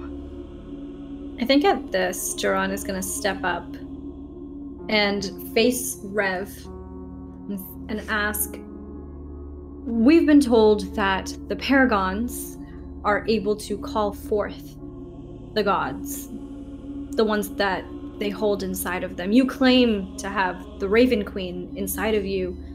There's one way to settle this, right? Only minutes ago did I accept the Raven Queen into my heart. She is weakened with her pact with me. She needs to rest inside my soul. But if that is what it takes to Because you are not strong enough. I want to roll insight on what Rev was saying. About like everything that she said up to this point, I'm assuming. About the minutes ago, mostly. Yeah, go for it. 15. Uh, are you trying to tell if she was lying or if something else Just- was Yeah, unsaid? see, I mean, see if she believes that. Like, like, Yeah, everything she'd said so far with your 15 has been truthful. Like, you don't sense that she's hiding anything. um, Sitlali. Um, s- qu- quick, quiet sidebar. Um, What, gentle? okay. Um, it seems like uh, she's telling the entire truth, and I, I'm not doubting uh you, but maybe there's a lot more complicatedness happening with the active paragons. I assume it wouldn't be super easy. Um, maybe there's some sort of test we can do to prove, kind of like you call for- me a okay. liar? I no, I just I I don't want anyone to get hurt or this to hurt anyone. Yeah, I I don't know. I'm sorry. I If you sort were Ron like, kind of like down. pops up, like, "Hey guys, what are you talking about?" Sitlali has like locked eyes as much as they can with Gentle through the mask. I'm avoiding it. I think they reach out and tip your chin to meet their gaze. If you wish for no one to get hurt, then you better stand back. Hey, Sitlali, relax. We're your friends, remember? Are you, Jiran? Yes, Sitlali. Only when it's convenient for you. That's Okay, look. not true. Whoa, whoa, whoa. who Sitlali, what- instigated that? Do you want? Do you remember who instigated that? This isn't about that. Nothing will ever be about that. I'm not so sure about that. If you're angry at me, then talk to me. Don't do whatever this is. So, Lolly, you're enough just as you always have been. This is my destiny, and they turn their back on you and to face Rev. As you do, I think Mercy reaches out a hand, but you step out of like the range of like her hand and just sort of, sort of grasps air. She goes, Lolly, but it's too late. You've turned to face what you believe is your destiny, Rev. This imposter, this person claiming to be something that she clearly isn't because it's rightfully yours. Lonely has promised it so. You felt it. You opened up the gates of the castle and you brought the magic in. This was you, not her. Who's this random bitch who died seven years ago? Doesn't matter. She wasn't even a priestess. Not, not even a good one. Rev looks down at you. And in her face, she was listening and watching all of this, and like comprehension dawns on like why, you know, you get the sense that she intuits that you think you're the paragon. And then another expression crosses her face at Lali, and I want you to tell me how this makes you feel. It is a look of pity. Sitlali, both of us have lost people. Both of us have had past lives that we want to leave behind. I can tell you're no longer a priestess of the court, skilled as you are. I can tell that you're here not because you serve the Dexai, but because you're here to claim what you think is yours. But I urge you, said Sitlali, to find your own path and not step on a path that was not meant for you. Sitlali equips their shield. If you are to be the rightful paragon, then I should be no problem for you. Don't make me do this. When I said you were dead, that wasn't simply a statement of fact. That was a promise. She is not gonna attack you first. And those sound like fighting words. Are you gonna attack? That feels like that feels like an attack word. Or would you do you want her to are you waiting for a response from her? I think I say that, and then I cast Blindness Deafness, which is a constitution saving throw for her. Oh, what's the DC? 16. She does save, Okay. but uh so what what does it look like as you try to cast this spell? I think it's it's the same like sickly dark sort of magic, but I think it's angrier now. I think it's more cuz I I'm heated. Lonely is probably also a little heated. Um so it's like more roiling than it was like simmering before. It's very volatile. I don't know how much is Sitlali and how much is Lonely being in control of this situation anymore. Okay. I don't think they know. I like it. You fling out your hand as like the weave sort of vibrates around Rev, uh, and you see she like twirls the scythe in one hand and like closes her eyes to like sort of shake shake it off as like the weave stop stops vibrating around her and starts to stabilize. As you can feel her like make that save against your spell, but then you hear lonely inside you go, "Let me help. Give me some of your power." Sitlali, just say yes we can defeat her. Yes. And she's gonna make that save with disadvantage. Okay. She does fail that one. Uh, Okay. So how does blindless, bu- blindness, deafness work? The target is either either blinded or deafened, my choice for the duration, which is a minute. Uh, let's so let's go with blinded. At the end of each of the target's turn, they can make a con save. Uh, On a success, the spell ends. Um, Sounds good. Great. She's blinded. So what does the blindness look li- look like? As like the all of you see something real weird, which is as Rev sh- clearly shakes off this spell. Suddenly, it's like the time around her is localized and reverses, as like the same like as Lonely's magic jumps in, uh, and the same like kind of like wavering wraps around her face again, but this time it takes hold. So how does the blindness manifest for Rev? I think it's almost like cataracts kind of form. Sure. Yeah. I think it's more like a cataract thing, and I think Sitlali, despite themselves, busts out that shit eating grin again. Because like Paragon shouldn't be able to, you know. yeah, you did something thanks to Lonely, and uh, because you accepted Yeah. Lonely's help, I needed you to roll a d20 for me, please. Okay. That's a natural one. Okay, that's okay. That's actually really good. Uh, because you are going to lose one hit point off of your max HP that you cannot recover. Okay, okay, okay. All right. Okay. Uh, so that is going to be your turn, I assume. Uh, and now it's going to be Rev's. Uh, we're in a loose initiative here, so Jerron and Gentle, as this shit's going down, would either of you like to intervene? Yeah. Okay. Uh, to intervene, roll initiative. Uh, I'll, I'll why don't all three of you roll initiative? Because that was sort of like a free, no. free surprise knew attack I that I'm going to give Sit Lolly. I hate that I knew I was gonna jump in. I got an eight. Eleven. Sitlali? 18. Okay, uh, so Rev is gonna be next. The first thing she's gonna do is do is say, "Sitlali. It doesn't have to be this way. I don't want to hurt you." Hurt me. Do it. If you're really the paragon. uh, she sighs and then twirls the scythe again and swipes it. Even though all of you are out of range, uh, as she swipes the scythe through the air, uh, it causes like a shock wave, like a black shock wave to shoot out from the blade. Uh, and I need Sitlali only to make a Constitution saving throw. 22. That is not sufficient. Uh, so you're gonna take full damage. You, you're, you are going to take twelve points of magical slashing damage, and another, oof, okay, another eight points of cold damage. Okay. Uh, as the first blade cuts through you, and then uh, I think there's like several different like shock waves, right? Poof, And then the next one slams into you, and you are going to take 11 points of magical slashing damage and 4 points of cold damage, I think. Okay. So why don't you go ahead and take that? Uh, and Okay. at the end of her turn, Rev is going to make that save again against 15. Mm-hmm. Okay. Mm, 16? 16. Oh, she actually uh she is gonna succeed. But Okay. as she starts to shake it off, you hear Lonely's voice again. I can keep her winded. Just say yes again. Yes. Okay. She's gonna make that save again. Oh my god. Okay, that's a nat one. She's gonna she's gonna fail that uh as well.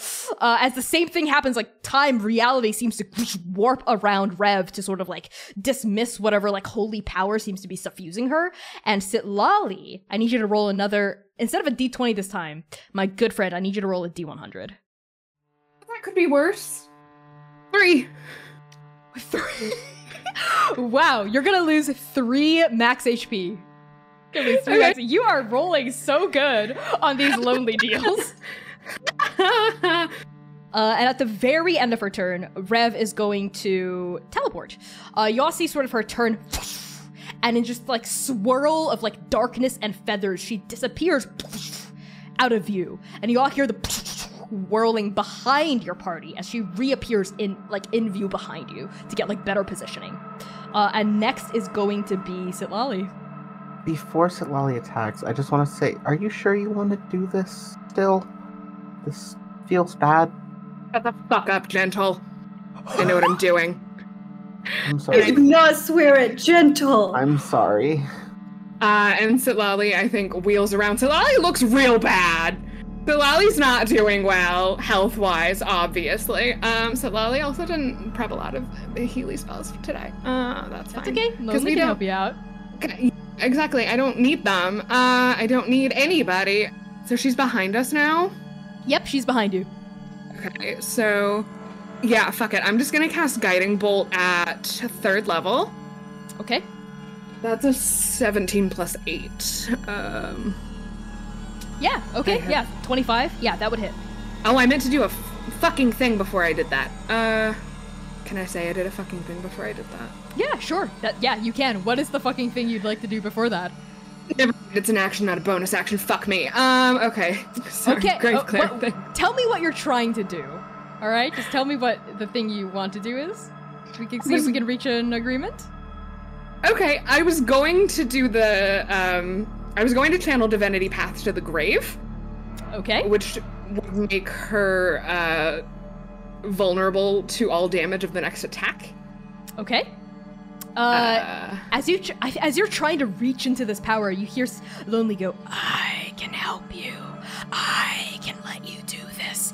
Let me make you powerful. You know what you have to say, Sitlali. yes. You can do it. Okay. You can do it. You can use another Cool. action. You can do it. You can action surge like a fighter. Okay. Yeah, I'm sure nothing bad will come of this. Um. So I will channel Divinity Path to the Grave and mark her for fucking death. Um, and then What does, Does that look 25? like?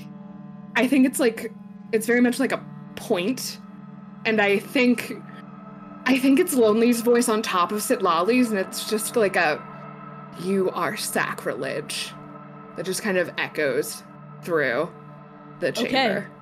uh and like like it, it hits her right? This like path of the grave trait like hits her right? Um and she like pauses a little bit uh as you all sort of see like this like invisible force like tangle her hair and like ruffle like the cloak on her body. And rev like looks at you pauses like with one, one hand like gripped around her scythe. And she says i know i am. But that voice so are you the difference between you and me, Sitlali, is I know that I'm a monster. Are you aware that you're one too? What's inside you? What is that? And I think that's when I cast Guiding Bolt without saying anything.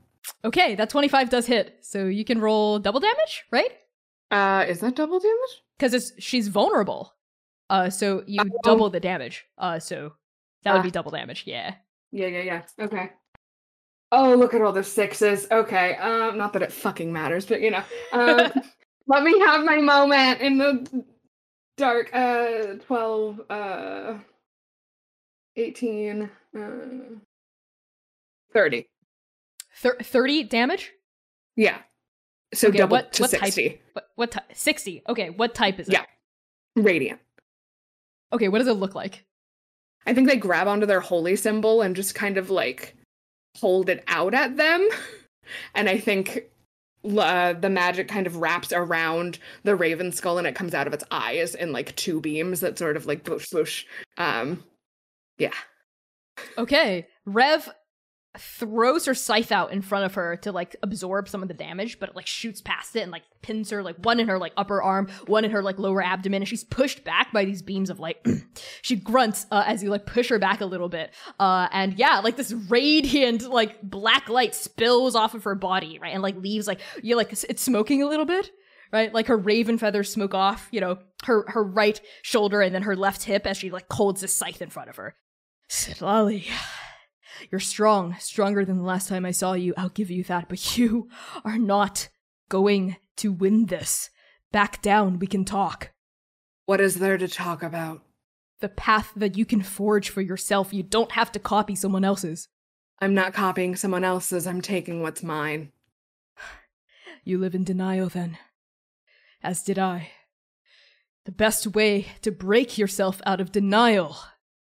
And she like twirls the scythe and catches it again. May have to be through violence here. It is technically Gentle's turn. Wonderful. I have a question. What what can I use inspiration for? Usually it's to re-roll something, but if you got a cool idea, I might let you burn inspiration to do it. Advantage for this attack I'm about to do. Okay, yeah, you, yeah, you can do that. Are you gonna All attack right. Sitla? Who are you attacking? Rev? So let me make sure I know exactly how many punches I'm throwing. One, two, plus flurry of blows, plus hand of harm. That's two ki points. Um, I'm throwing four punches at Sitlali. I don't like it, but it's it What's needs okay? to be done. Make that make that attack roll first. Sitlali, what's your armor class? 18. Okay, it's pretty high. All right, let's see how these go. Jerron's just watching this like, what the hell is happening? 19 20 uh what's one of those uh 26 and 23 Is Those the 20 hit? dirty or. Uh, Hmm?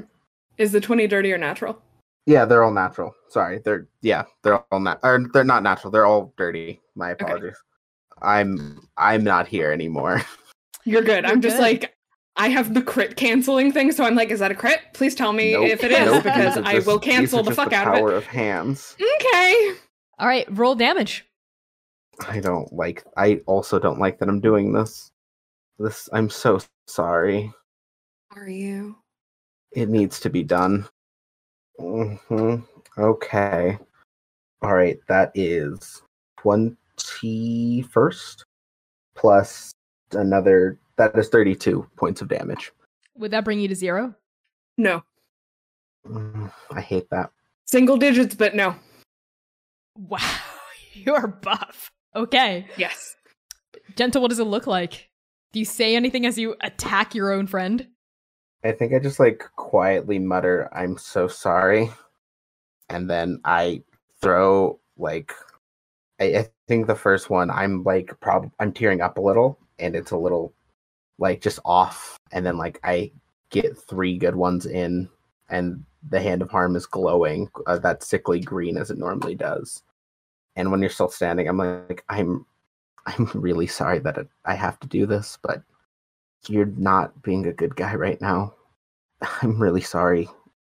I think Sitlali spits at you, Mm. and it's blood. Yep.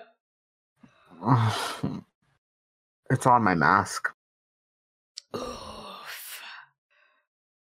We're gonna go to Jiran now.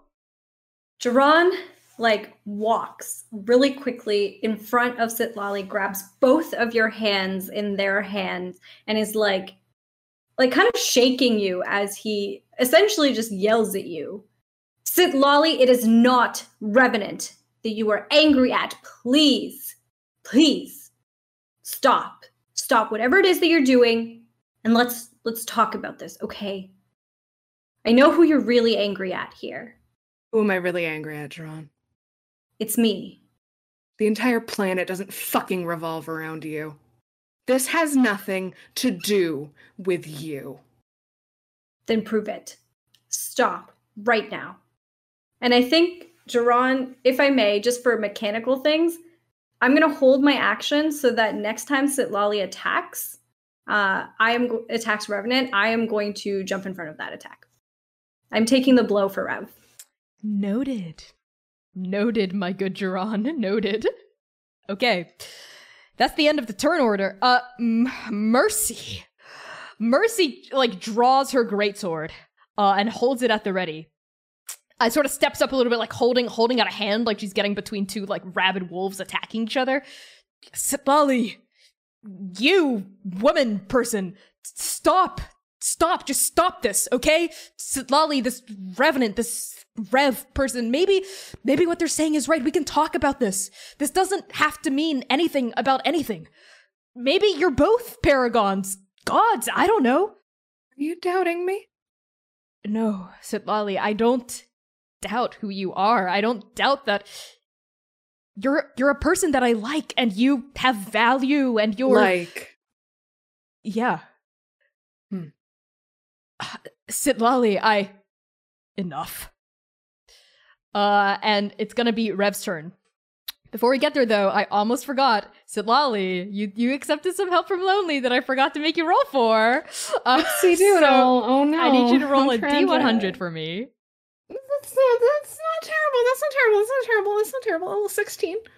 But you're in single digits, right? Yeah. Okay. This is what happens. Uh so Okay. I think what it feels like for you as you make these pacts with Lonely is your friends can also see as you're all like talking to each other and like attacking each other and trying to talk Sit Sitlali down. You all see Sit Sitlali start to wither a little. Like their hair seems to be going sort of like limp and like it was already white, but there's something shriveled about the quality of the hair that looks different, like before your very eyes, right? And Sitlali, I don't think you realize this, but Jiran and Gentle would both be able to see that the black of your sclera starts bleeding out onto your face.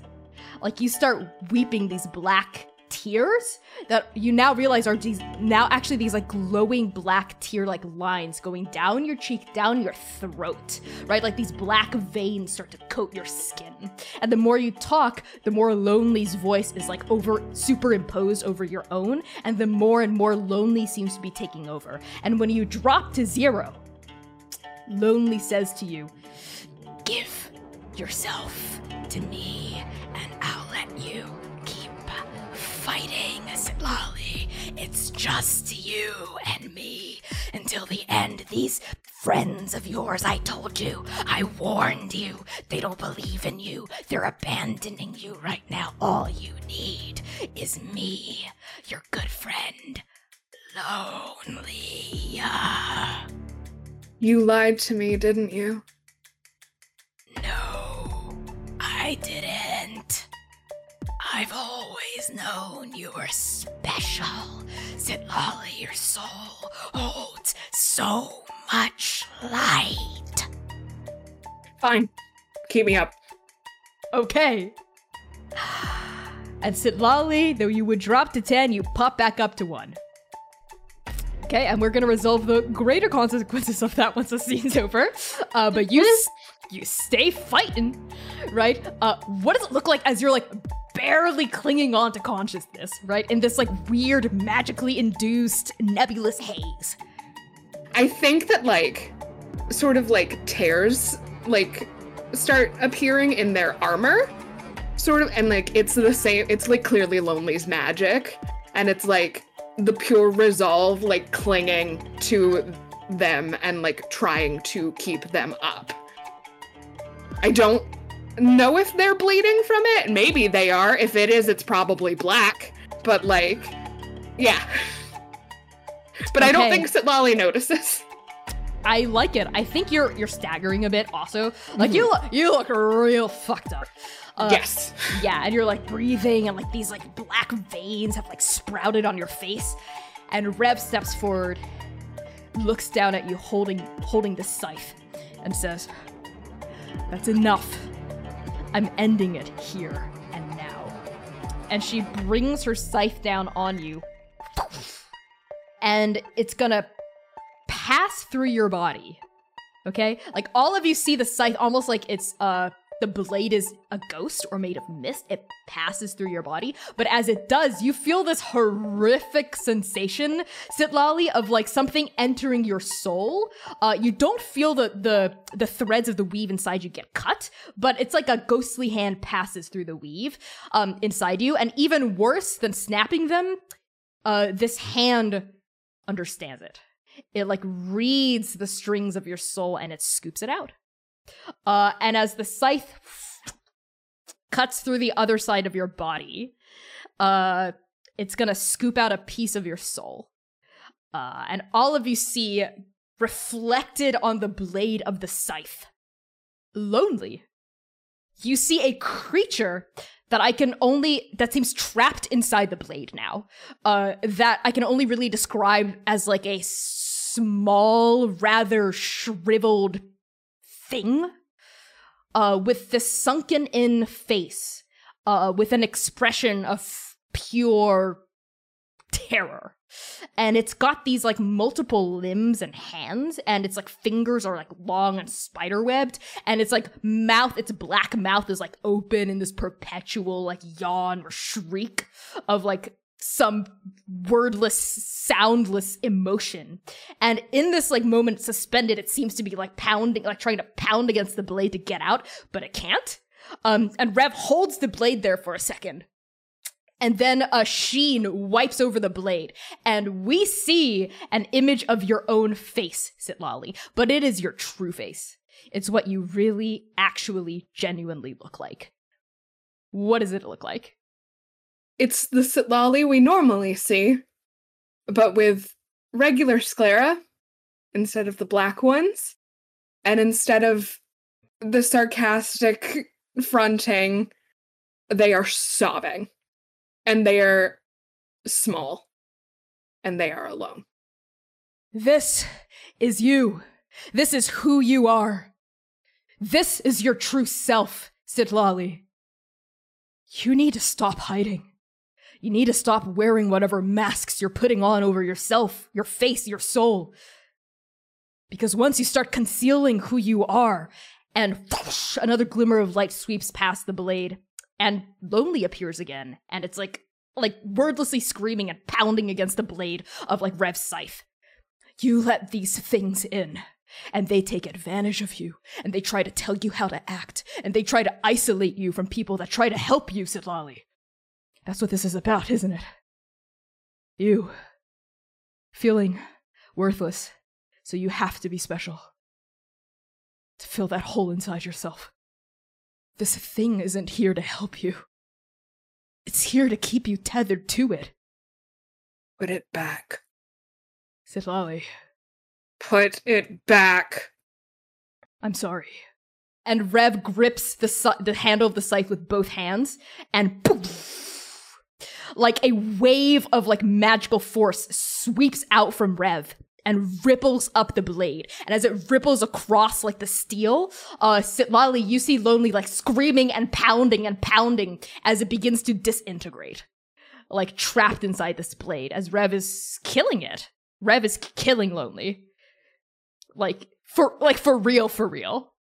You know what I mean? Because we're severed from the after here, and you can see like lone like bits of Lonely like they like stop pounding. They like look at their like four limbs like their long wrinkled fingers and they see like like this dust starting to peel off and they they like look so scared and they like turn back to you for like help.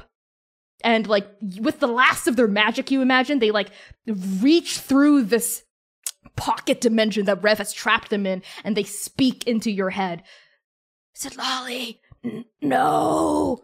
Help me. Come with me don't leave me. Do you join them?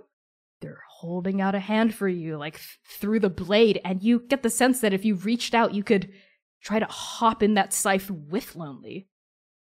I think I stagger forward and I start to put out a hand. Jiran is going to step in between them. And I think Sitlali is going to look around at everyone. And I think their eyes land on Mercy last and book it for the portal. You hear Mercy go, Sitlali! But you're you book it through the portal that Rev opened earlier, and you just you, you vanish from sight. Uh, and the last thing you hear in your head uh, is Lonely's screams of pain uh, and despair uh, as they are as they flake out of existence. No, no, Sitlali, please, and they're gone. Rev stands there for a few beats, holding the scythe, right, as this thing that was inside Sitlali's soul disintegrates fully and, like, no longer exists now. and she, like, opens up a hand and the scythe just disappears in, like, a puff of, like, black smoke as she, like, dismisses it, right? It seems to be bound to her in some way, like she can summon it at will. Please excuse me for a moment. I'll be right back. uh, and she turns to follow Sitlali through the portal. Mercy also moves forward to follow, but Rev, with one foot over the threshold, holds up a hand and says, This. This isn't something you should see. Who the fuck are you? But Rev vanishes through the portal and the portal closes. Like, it just like cinches up and disappears. And I think we're gonna cut to the weave spun nest. Sitlali, you have a few moments of aloneness and quiet before Rev comes into the weave spun nest, nest with you. What are you doing? I try to cast a light. Okay, you're at 1 HP. You're stumbling Yep. around. Yep. There's like some like votive candles, I think. Uh, the wax is so old that it's like become a part of the nest itself that's like dripping down the sides of it. So you can still see, right? You're not in complete starless darkness, um, but it's pretty dim here. You stagger through uh your, your feet tripping over these like tangled roots at the bottom of the nest, right? Like the tall tops of the nest forming like a mottled crater above your head, almost like you were inside a volcano. But like the the ridges of the wall of this quote unquote volcano were like like little fingers sticking out because of all the branches and the tangled uh, roots that it's made out of. Um, you you hold out your hand, you thrust it out to cast light. Nothing's coming out. N- nothing sparking. Um, basically from the moment that lonely left your soul it feels like uh the the strings of the weave are starting to just disappear like from within you you're starting to lose access to your magic i think light flickers a little bit in your palm and then it like goes out I think they just kind of collapse onto into a heap at 1 HP with no magic. And I think they just cry for the first time in a very long time. you cry does your body like subconsciously like transform like to grow smaller Yeah. Yeah, the height because they were in a tall face. Um, they were about six foot, and I think they shrink down to about five two. does your armor shrink down with you too Yes. yeah you like you, sh- you shrink down and you're like sobbing and crying and it's just you you are you feel so utterly now that lonely's gone you don't have magic i mean what even makes you you or more than that special or worthwhile anymore it's just you and your own sadness and your own loneliness and you kneel there and you weep you weep for what you lost. And I think that's when Rev enters. Like you hear like a boot crunch over like some roots behind you. You hear like a noise as like the portal disappears. And you can like sense Rev's presence behind you. It doesn't feel malicious or anything like that. And you hear her voice after like a moment of, of quiet as you're just crying. Go. She wants to talk to you. I think I pull a dagger from my boot and I turn around without standing up. I just kind of scoot around. Who could possibly want to talk to me? You know who. Sitlali. I'm not hers anymore, and if I am, then I am a disgrace. and you see Rev like take a deep breath in and takes like a abnormally long time to respond to you. It's almost like she's you recognize the look on her face because you can cast message, right? Or like you're familiar with telepathic magic. It's almost like she's talking with someone in her own head. she exhales, and when she opens her eyes, both of them are pure black. And the voice that comes out of Rev's mouth is not hers. I never sought to own you, Sitlali. I only ever sought for you to walk with me in my shadow. And what use am I to you now? Rev steps forward, holds out a hand, and very gently cups the side of your weeping face with it. And the Raven Queen says, You are Sitlali, and that is enough. But I can't serve you the same way that I always have. I can't. I did that for you. I took it in for you to keep you alive. I am so grateful that you love me so much. We gods do little to deserve the love of our mortals. I fear, perhaps, you love us too much. But all I ever want from you, Sitlali, is to be the fullest version of yourself that you can be. That is worship enough. Now I am nothing. Now there is nothing I can do for you. There's nothing I I can't heal. I can't cat I there's not I don't I am useless to you. To my friends. I am useless. The first Paragon War was not fought and won alone. Though in the mythologies we now tell ourselves we lionize the Paragons, they are the heroes who are remembered. But there are heroes forgotten as well. The friends, the mentors, the brave adventurers, the servants, the parents, the mothers, the fathers, the children, the siblings of the paragons, and everyone they ever loved were important as well. Without them, there is no Andake. Without you, there is no Andake either. So what would you have of me now? I would have you know that your worth does not hinge on what you can give other people. And the hand like travels down to your chin and like lifts it, um, trying to like lift you up onto your feet to like a standing position as well. I think I'd stagger. Yeah.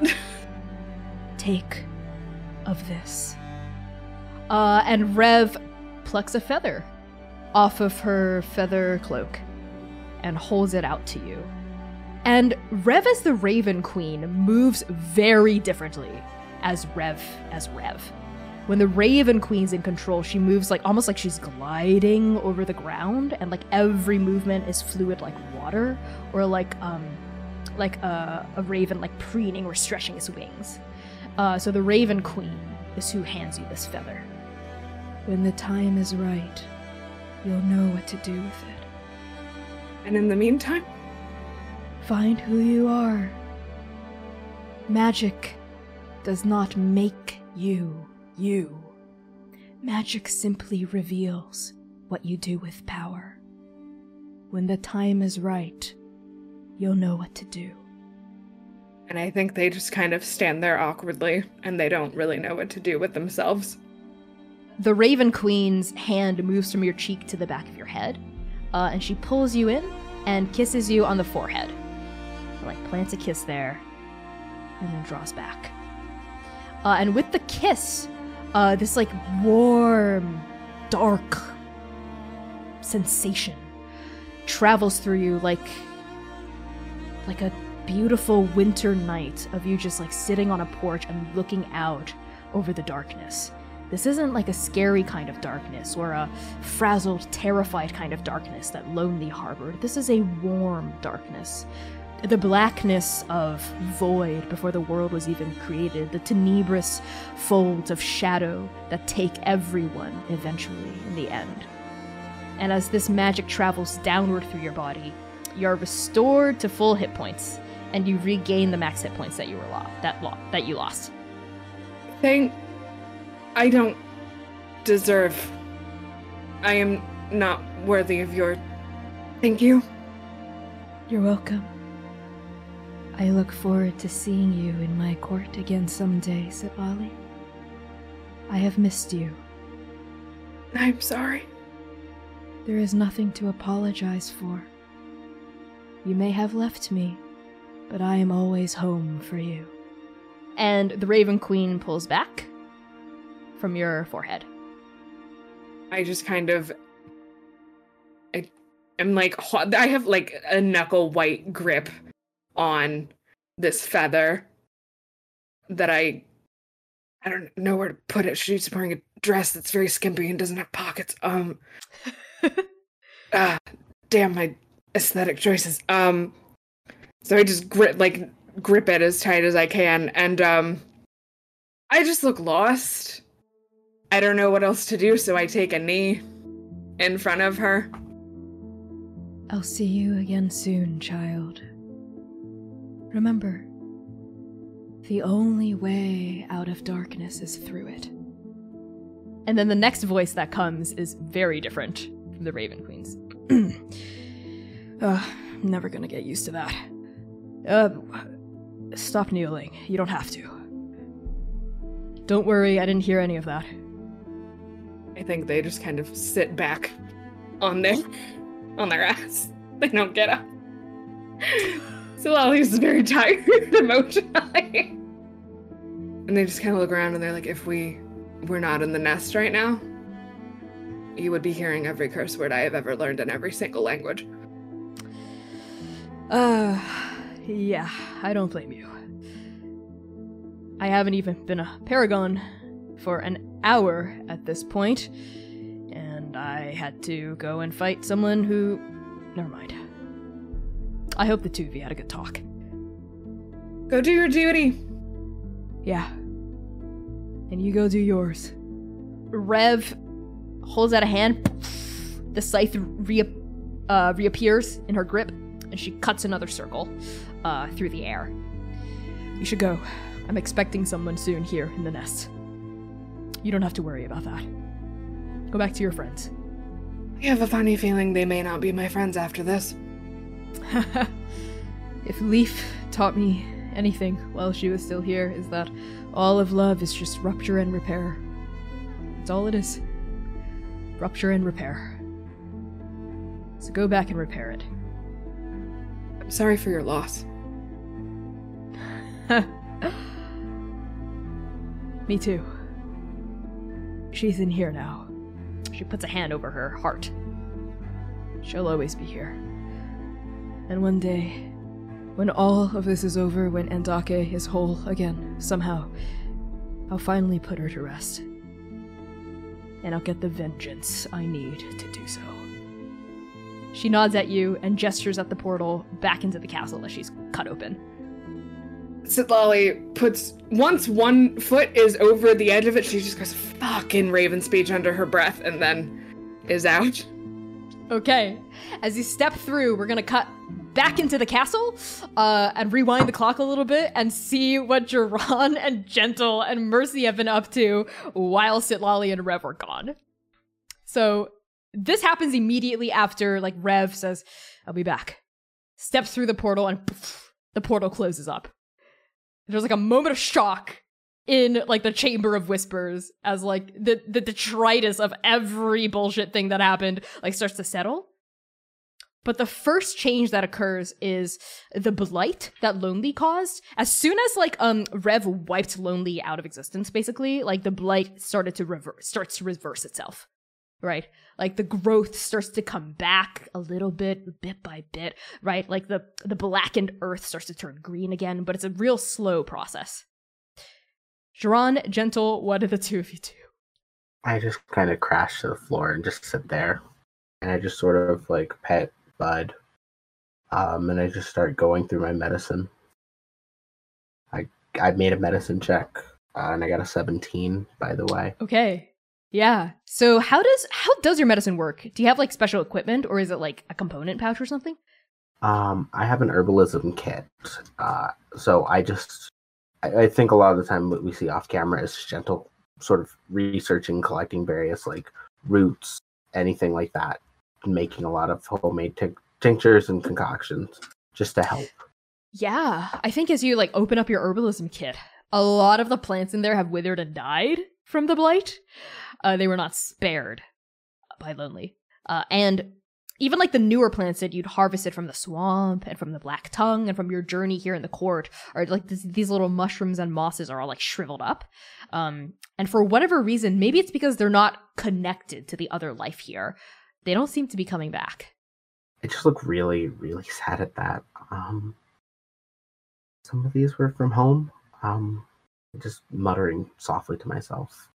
Um, I think Duran will also sit down next to Gentle and kind of help looking through the medicine pack or like the herbalism kit that you have and maybe pick out some of the ones that were from home, like are from Morose, and just pick one out and say, I think I remember when you picked this one.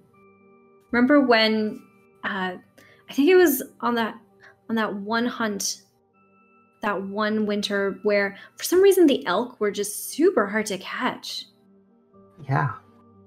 I remember I had this idea of trying to like crawl under like the snow and like jump out and startle them because I because like I, I don't get bothered by colds and and that didn't work super great. Um but it was worth a shot. I mean, it was a good idea, honestly. We had run out of things to do at that point. Like, I was on all fours with fake antlers and the pelts on me and everything to pretend to be an elk. It was a it was a whole thing, and nothing was working. So, I mean, honestly, the whole jumping out of the snow, it could have worked. we we had a lot of um weird ideas to catch things. I, I I'm beginning to think we were never that good at, at hunting. Actually, we we're creative hunters. We're not effective hunters. okay, no, no, no, no, no, gentle, no, no, no, no. You're you're looking at the best hunter in Morose. Just just so you know. Don't forget that. I'm also a hunter, though. Okay, so you're like second best. One of us can breathe underwater and can outrun you, and it's me. One of us sounds exactly like animals, though. Like perfect you mimicry. Sound like one when you can just when you can keep up with one. You need to set traps if I can just outrun one. yeah, but outrunning one doesn't really help you catch it, does it? I mean, but you can just like sort of like grab it. It's like giving it a hug. I mean, I normally don't actually uh, take them down, but still kind of cool to prove that I can do it. And that's why you're the second best hunter in Morose. You don't take the animals down. Well, if I had to, I could, but I just don't. I don't have to. You, you take care of the the hard part. You've always been able to do the stuff that I'm not good at. It's nice. Hey, I mean, to be fair, there's so much that you can do that I can't do. Like all of the the healing stuff, I have absolutely no idea how to do it. I can I can cut a bitch very easily, but I genuinely do not know how to suture a wound or splint a broken arm or anything like that. So, Well, somebody, in order to prove they were the best hunter, kept getting hurt, and somebody needed to make sure they knew how to heal somebody before we got home and got in trouble for it. Yeah, yeah, someone. Definitely Mhm, someone. Mhm, mhm. Yeah, yeah. Couldn't be me. Couldn't be me. I mean, who else was hanging out with me? Clearly, was the only kid weird enough to hang out with Gentle. Only like a little weird. Not that weird.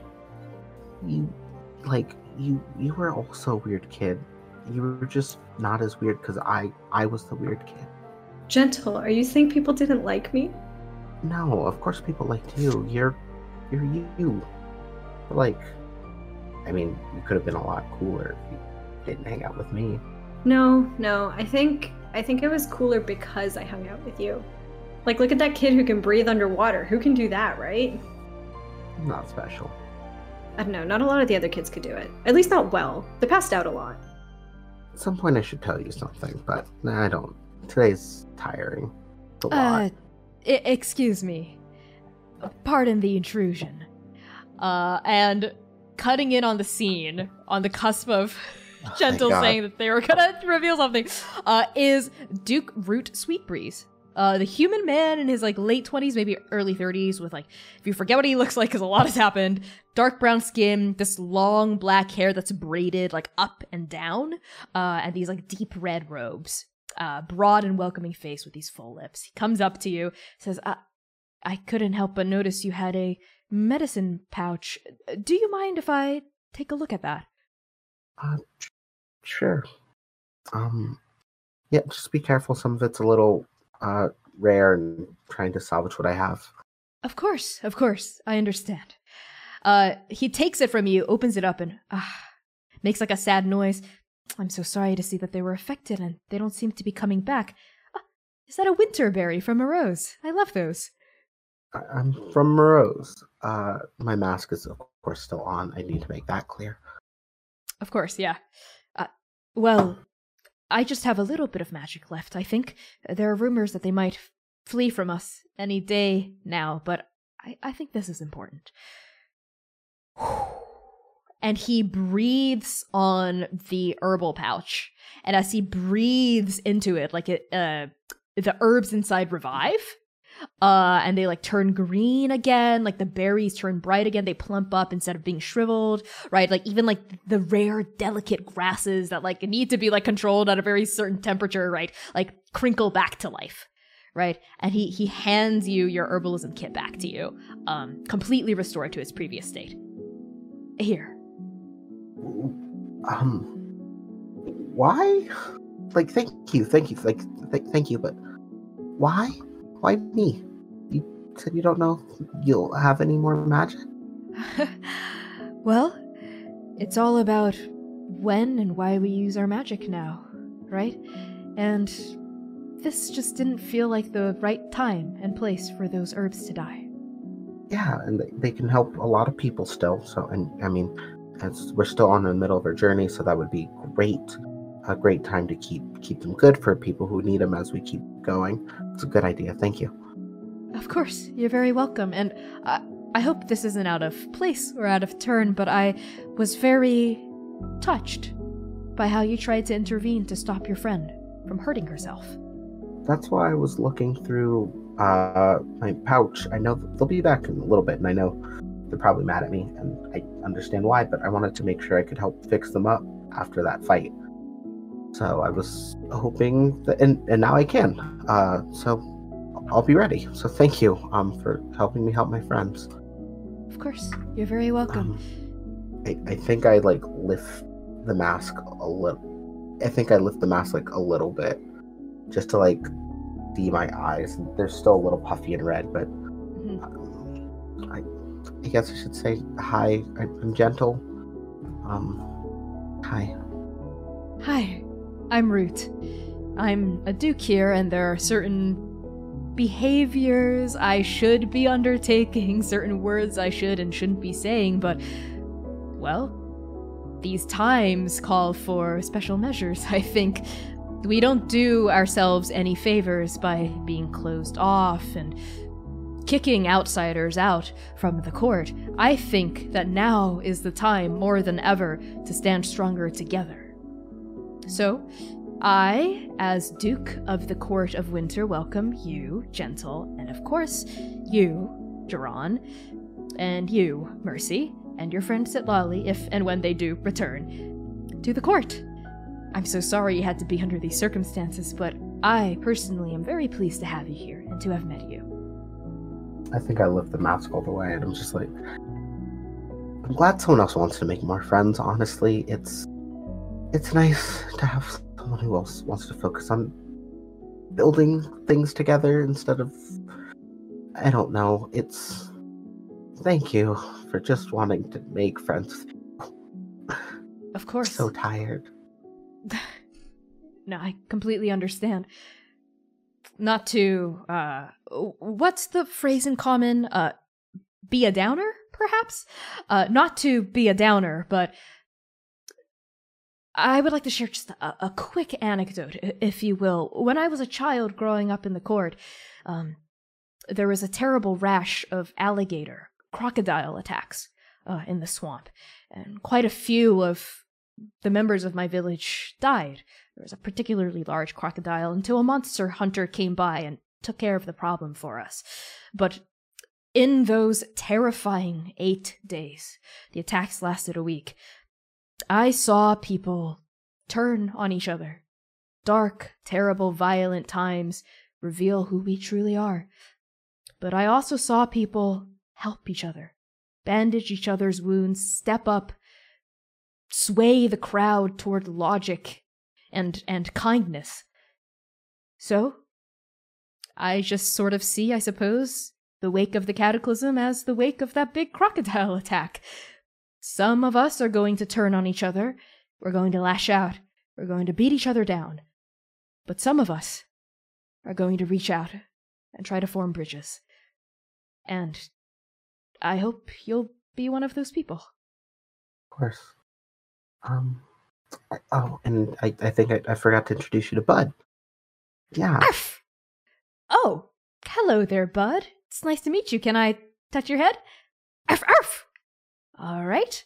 Uh, and Root like ruffles like the the fur between Bud's ears, and Buff goes ah, ah, ah, ah, ah," is like nuzzling into it. Uh, do you mind if I try something on Bud? Sure. My mask completely off now, like off my head because Bud trusts. Yep, Bud is Bud trusts everyone. I think is like, and like as as Bud Root ruffles. intelligence. That's true. Bud does have emotional intelligence. Uh, Root does the same thing. Takes a deep lungful and then breathes on Bud's face, and Bud's is like, Oh, breath. Breath, that's nice breath.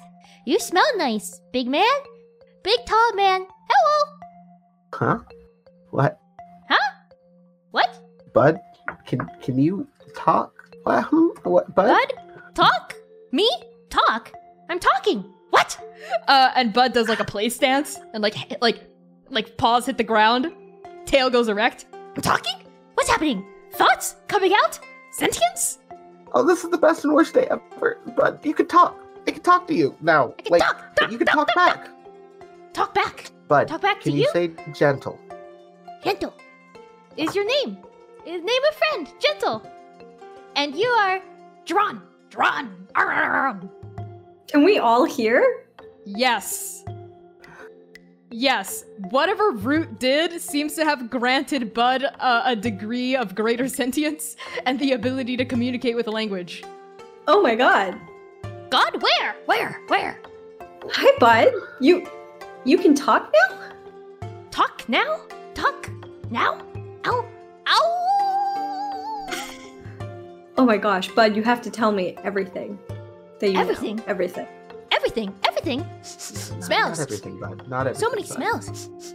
Tail. Tail, tail, and Bud starts chasing it. Beautiful. I look at Root. How do I thank? Oh, how do I thank you for that? What the- Like, but, but I can talk now. Like, Uh, you're welcome. Uh, perhaps you can thank me with a cup of tea? I don't know how much longer you're going to be staying here in the court, but all right. What's your favorite flavor? I have. I have a lot. Um, like, uh, monkey tail green tea. um, when? When? How about in an hour? Just in I time look for at lunch. Jerron and in Mercy, like, give a thumbs up. Like, this is cool, right? Mercy has been has been talking with Rhyme this entire time. I think in like low, hushed tones. I don't think you overhear her conversation. But as you turn around, she turns as well and says, "Uh, what? Uh, yeah, sure, yeah, whatever. It's it's one sec." And she goes back to talking with Rhyme. It seems to be something kind of serious. Maybe they seem to be conversing in low tones. Not important. Uh, but good talk, by the way, Mercy. What? Uh, yeah, sure, that's great. she turns back to talk to Rhyme. But you should say something to Mercy in a little bit. It'll, it'll be really, funny. Um, yeah, absolutely. Um, it's, if as long if if Sitlali's not back by that time, if I might have to postpone it if they're, if they're not back. Don't worry, we'll make sure that Gentle has time. I'd appreciate that. I'd love to learn more about you and and of course yourself. Uh like he turns politely to like also loop you in on this conversation, Sharon.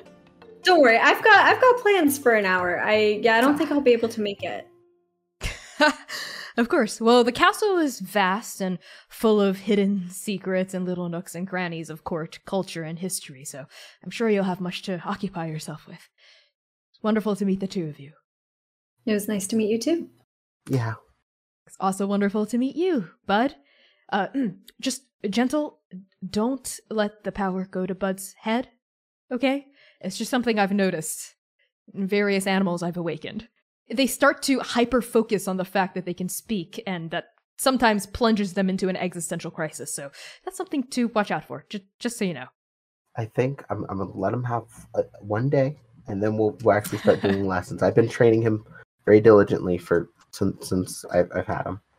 Good. Perfect. Well, I'll see you in an hour. Yeah. gentle, bud. Uh, and Root walks off to go back to the other Dexai, who are all sort of like, look at, like, the teen and the kid are like, looking. you know, they're like leaned over. They've been like eavesdropping and listening in on this whole conversation. As Root goes back, like Bloom, the tiefling goes, ooh, as like Root comes back and Root like punches, uh, Bloom, Bloom in, in the elbow. And that's when a portal's cut open and Sitlali steps through muttering fuck under her breath.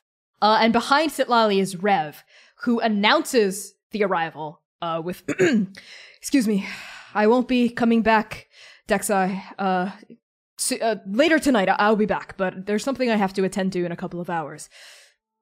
I'll see you all soon.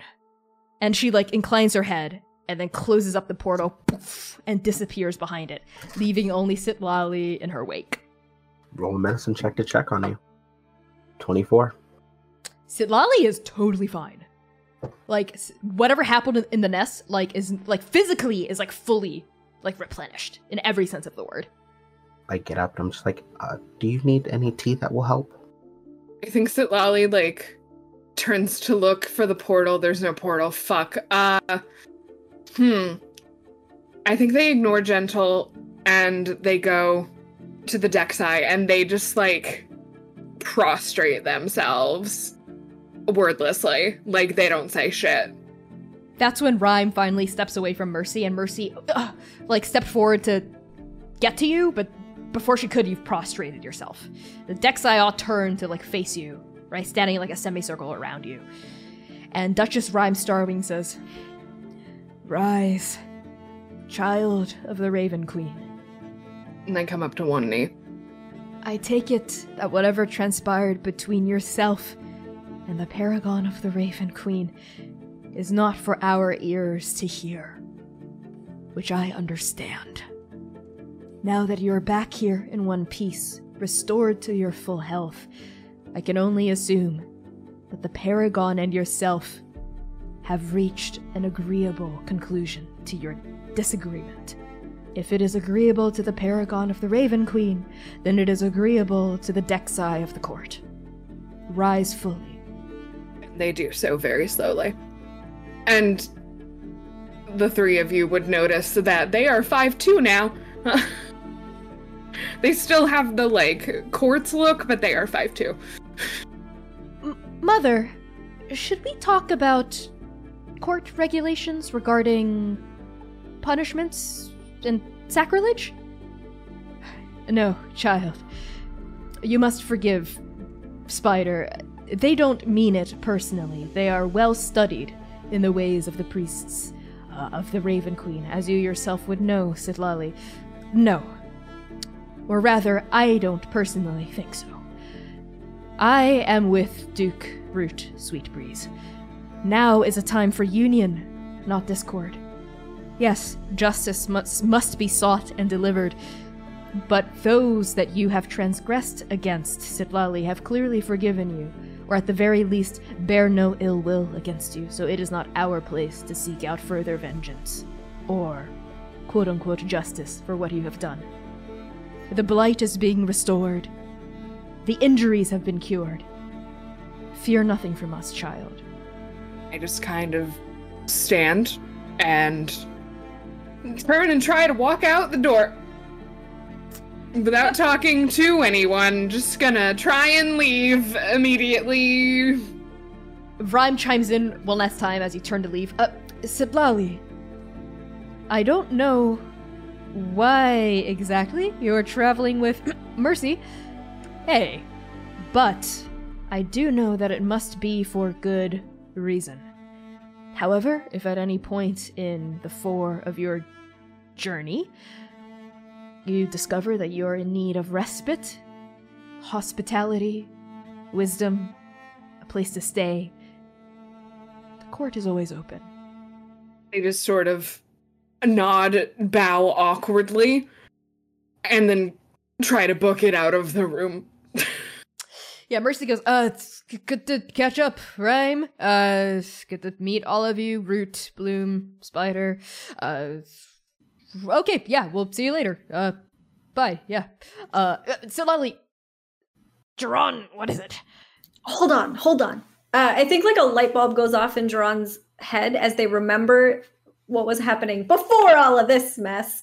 Um, and they remember that the Dexai were in the middle of a sentence. The Paragons are not here to save Andake, they are here to de.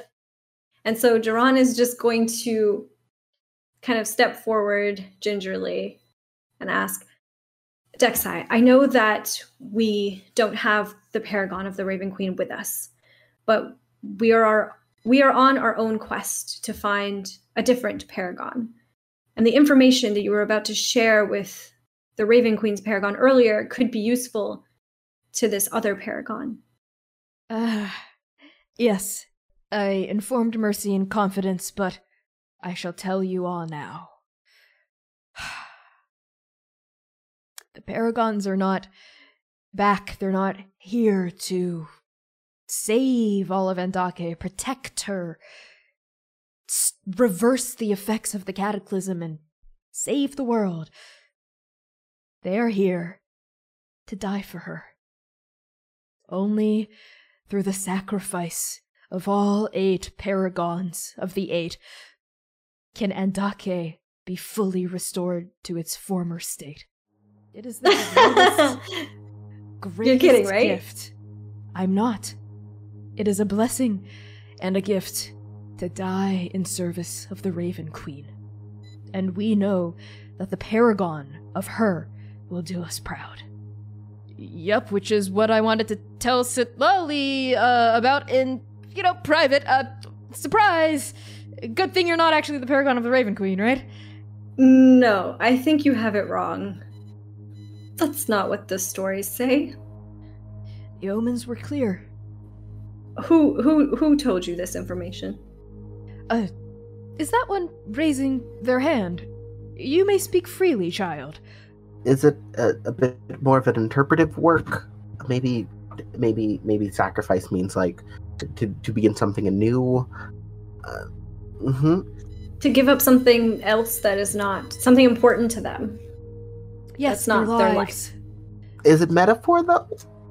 Uh, though th- the omens and the portents of the Raven Queen are often metaphorical, this one is quite clear. I received it myself. And as Sitlali would know, before Leaf mentored her, I mentored Leaf. I know this omen well. I interpreted it myself. The paragons are meant to die in service of Andake. It is a beautiful way to die. I think Jerron's breathing starts to get really heavy at this point, and they Nope, nope, nope, nope. No no no. That that can't be right. Their omens can be changed. The future can be rewritten. Child, just as destiny has not chosen Sitlali to be the paragon of the Raven Queen, but rather put them on their own path of self discovery, this omen cannot be undone. It is the way.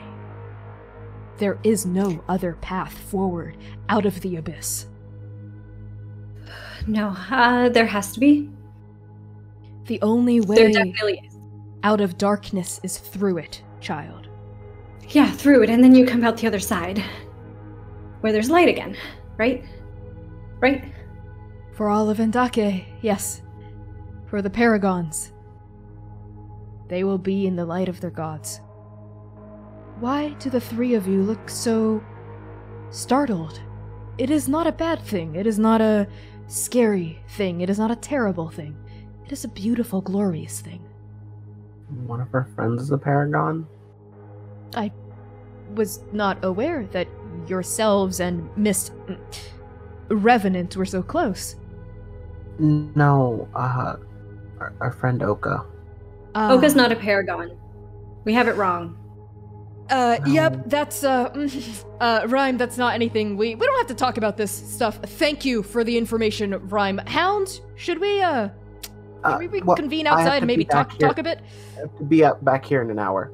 That's fine. I just want to do a quick parlay with the three of you, if that's all right. We'll be back in an hour or whatever amount of time. Uh, Hounds? hmm All right, let's we'll be back. Cold an hour.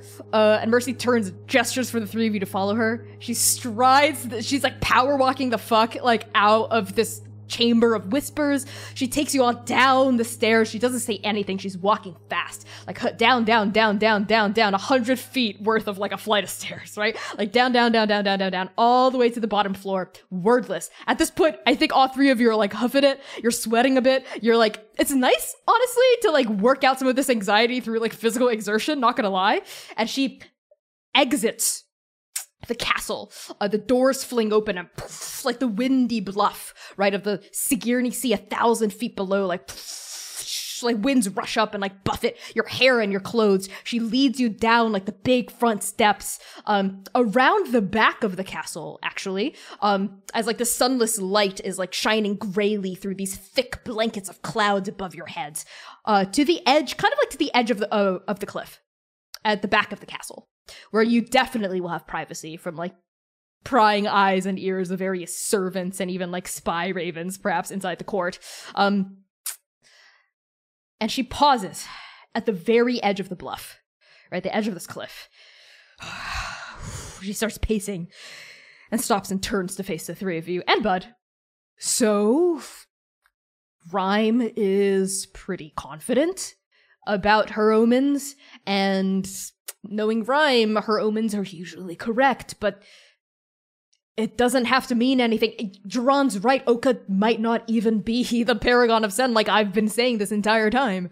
It's someone they're traveling with. It's not them. They must It have. They must be. have met Sen's Paragon on the way. It has to be. Wherever There's they no other went, way. If that it's not that okay. bird man, that dirty bird man, maybe that's the Paragon of Sen, or that elf, that elf woman. She looks like some sort of huckster. Maybe she's the Paragon of Sen. Yes, gentle, you can put your hand down. You said usually. Has has she been wrong before?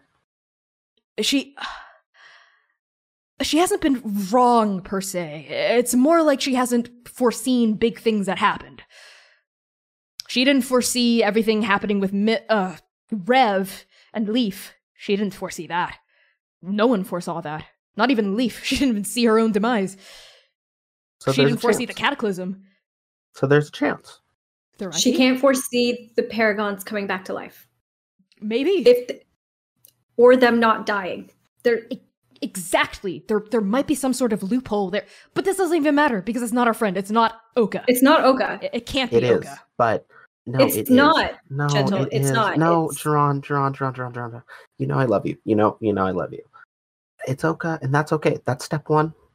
But now the next step is we move forward with the idea of how do we save Oka, uh, and We don't need to save rest of the Oka. Stop saying that. We don't need to save Oka. i'm But with I want to. here they're my friend.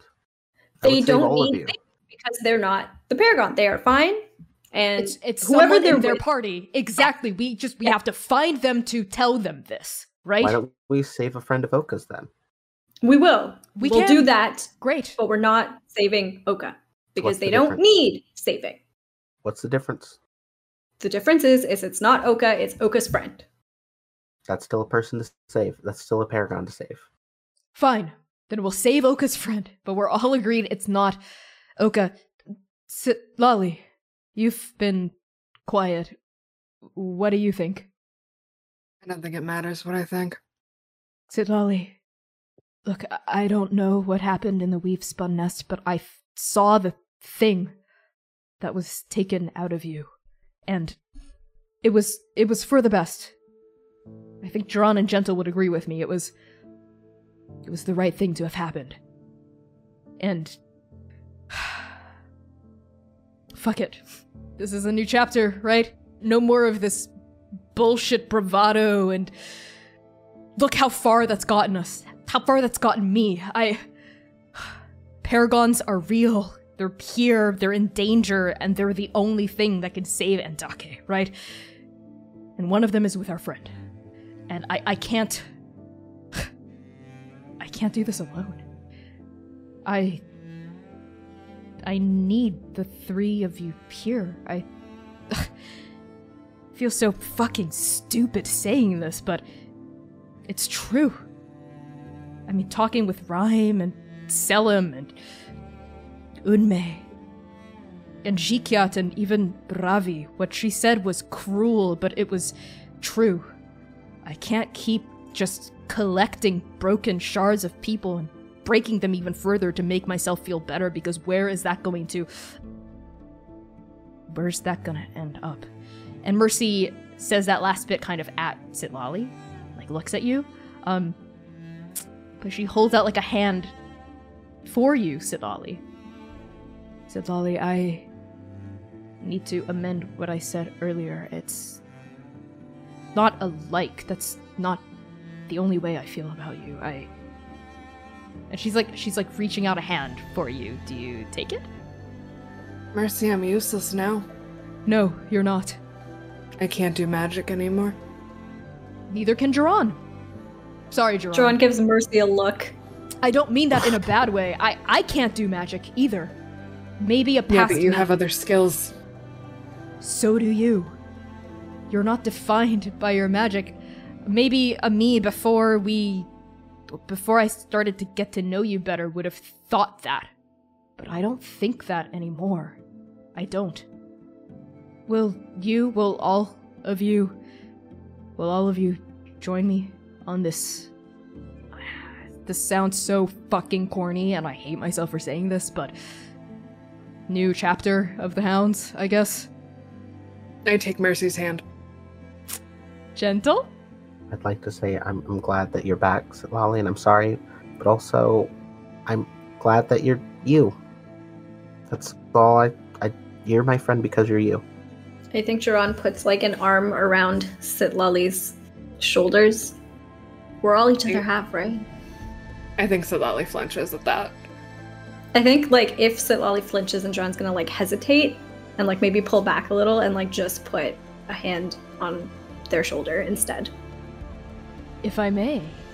I think these interactions occur, and then that's when like Sitlali reaches out to like hold Mercy's hand.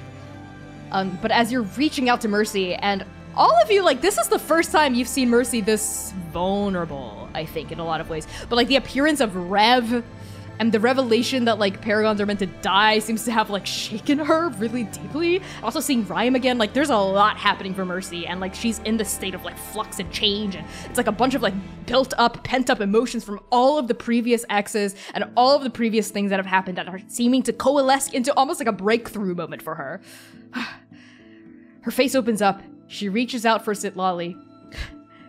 Great. Then there's something I need to tell you about. Uh, as shooting up a thousand feet from the ocean below, a fucking arrow pierces through her, uh, through her right shoulder. What the? And then poof, another arrow pierces through her other shoulder, and she stumbles backward. And you all see that the blood slicked tips of the arrows seem to be poisoned. Like they're like also dro- drooping with this like bl- black venom. Uh, and Mercy at the cliff's edge tips over.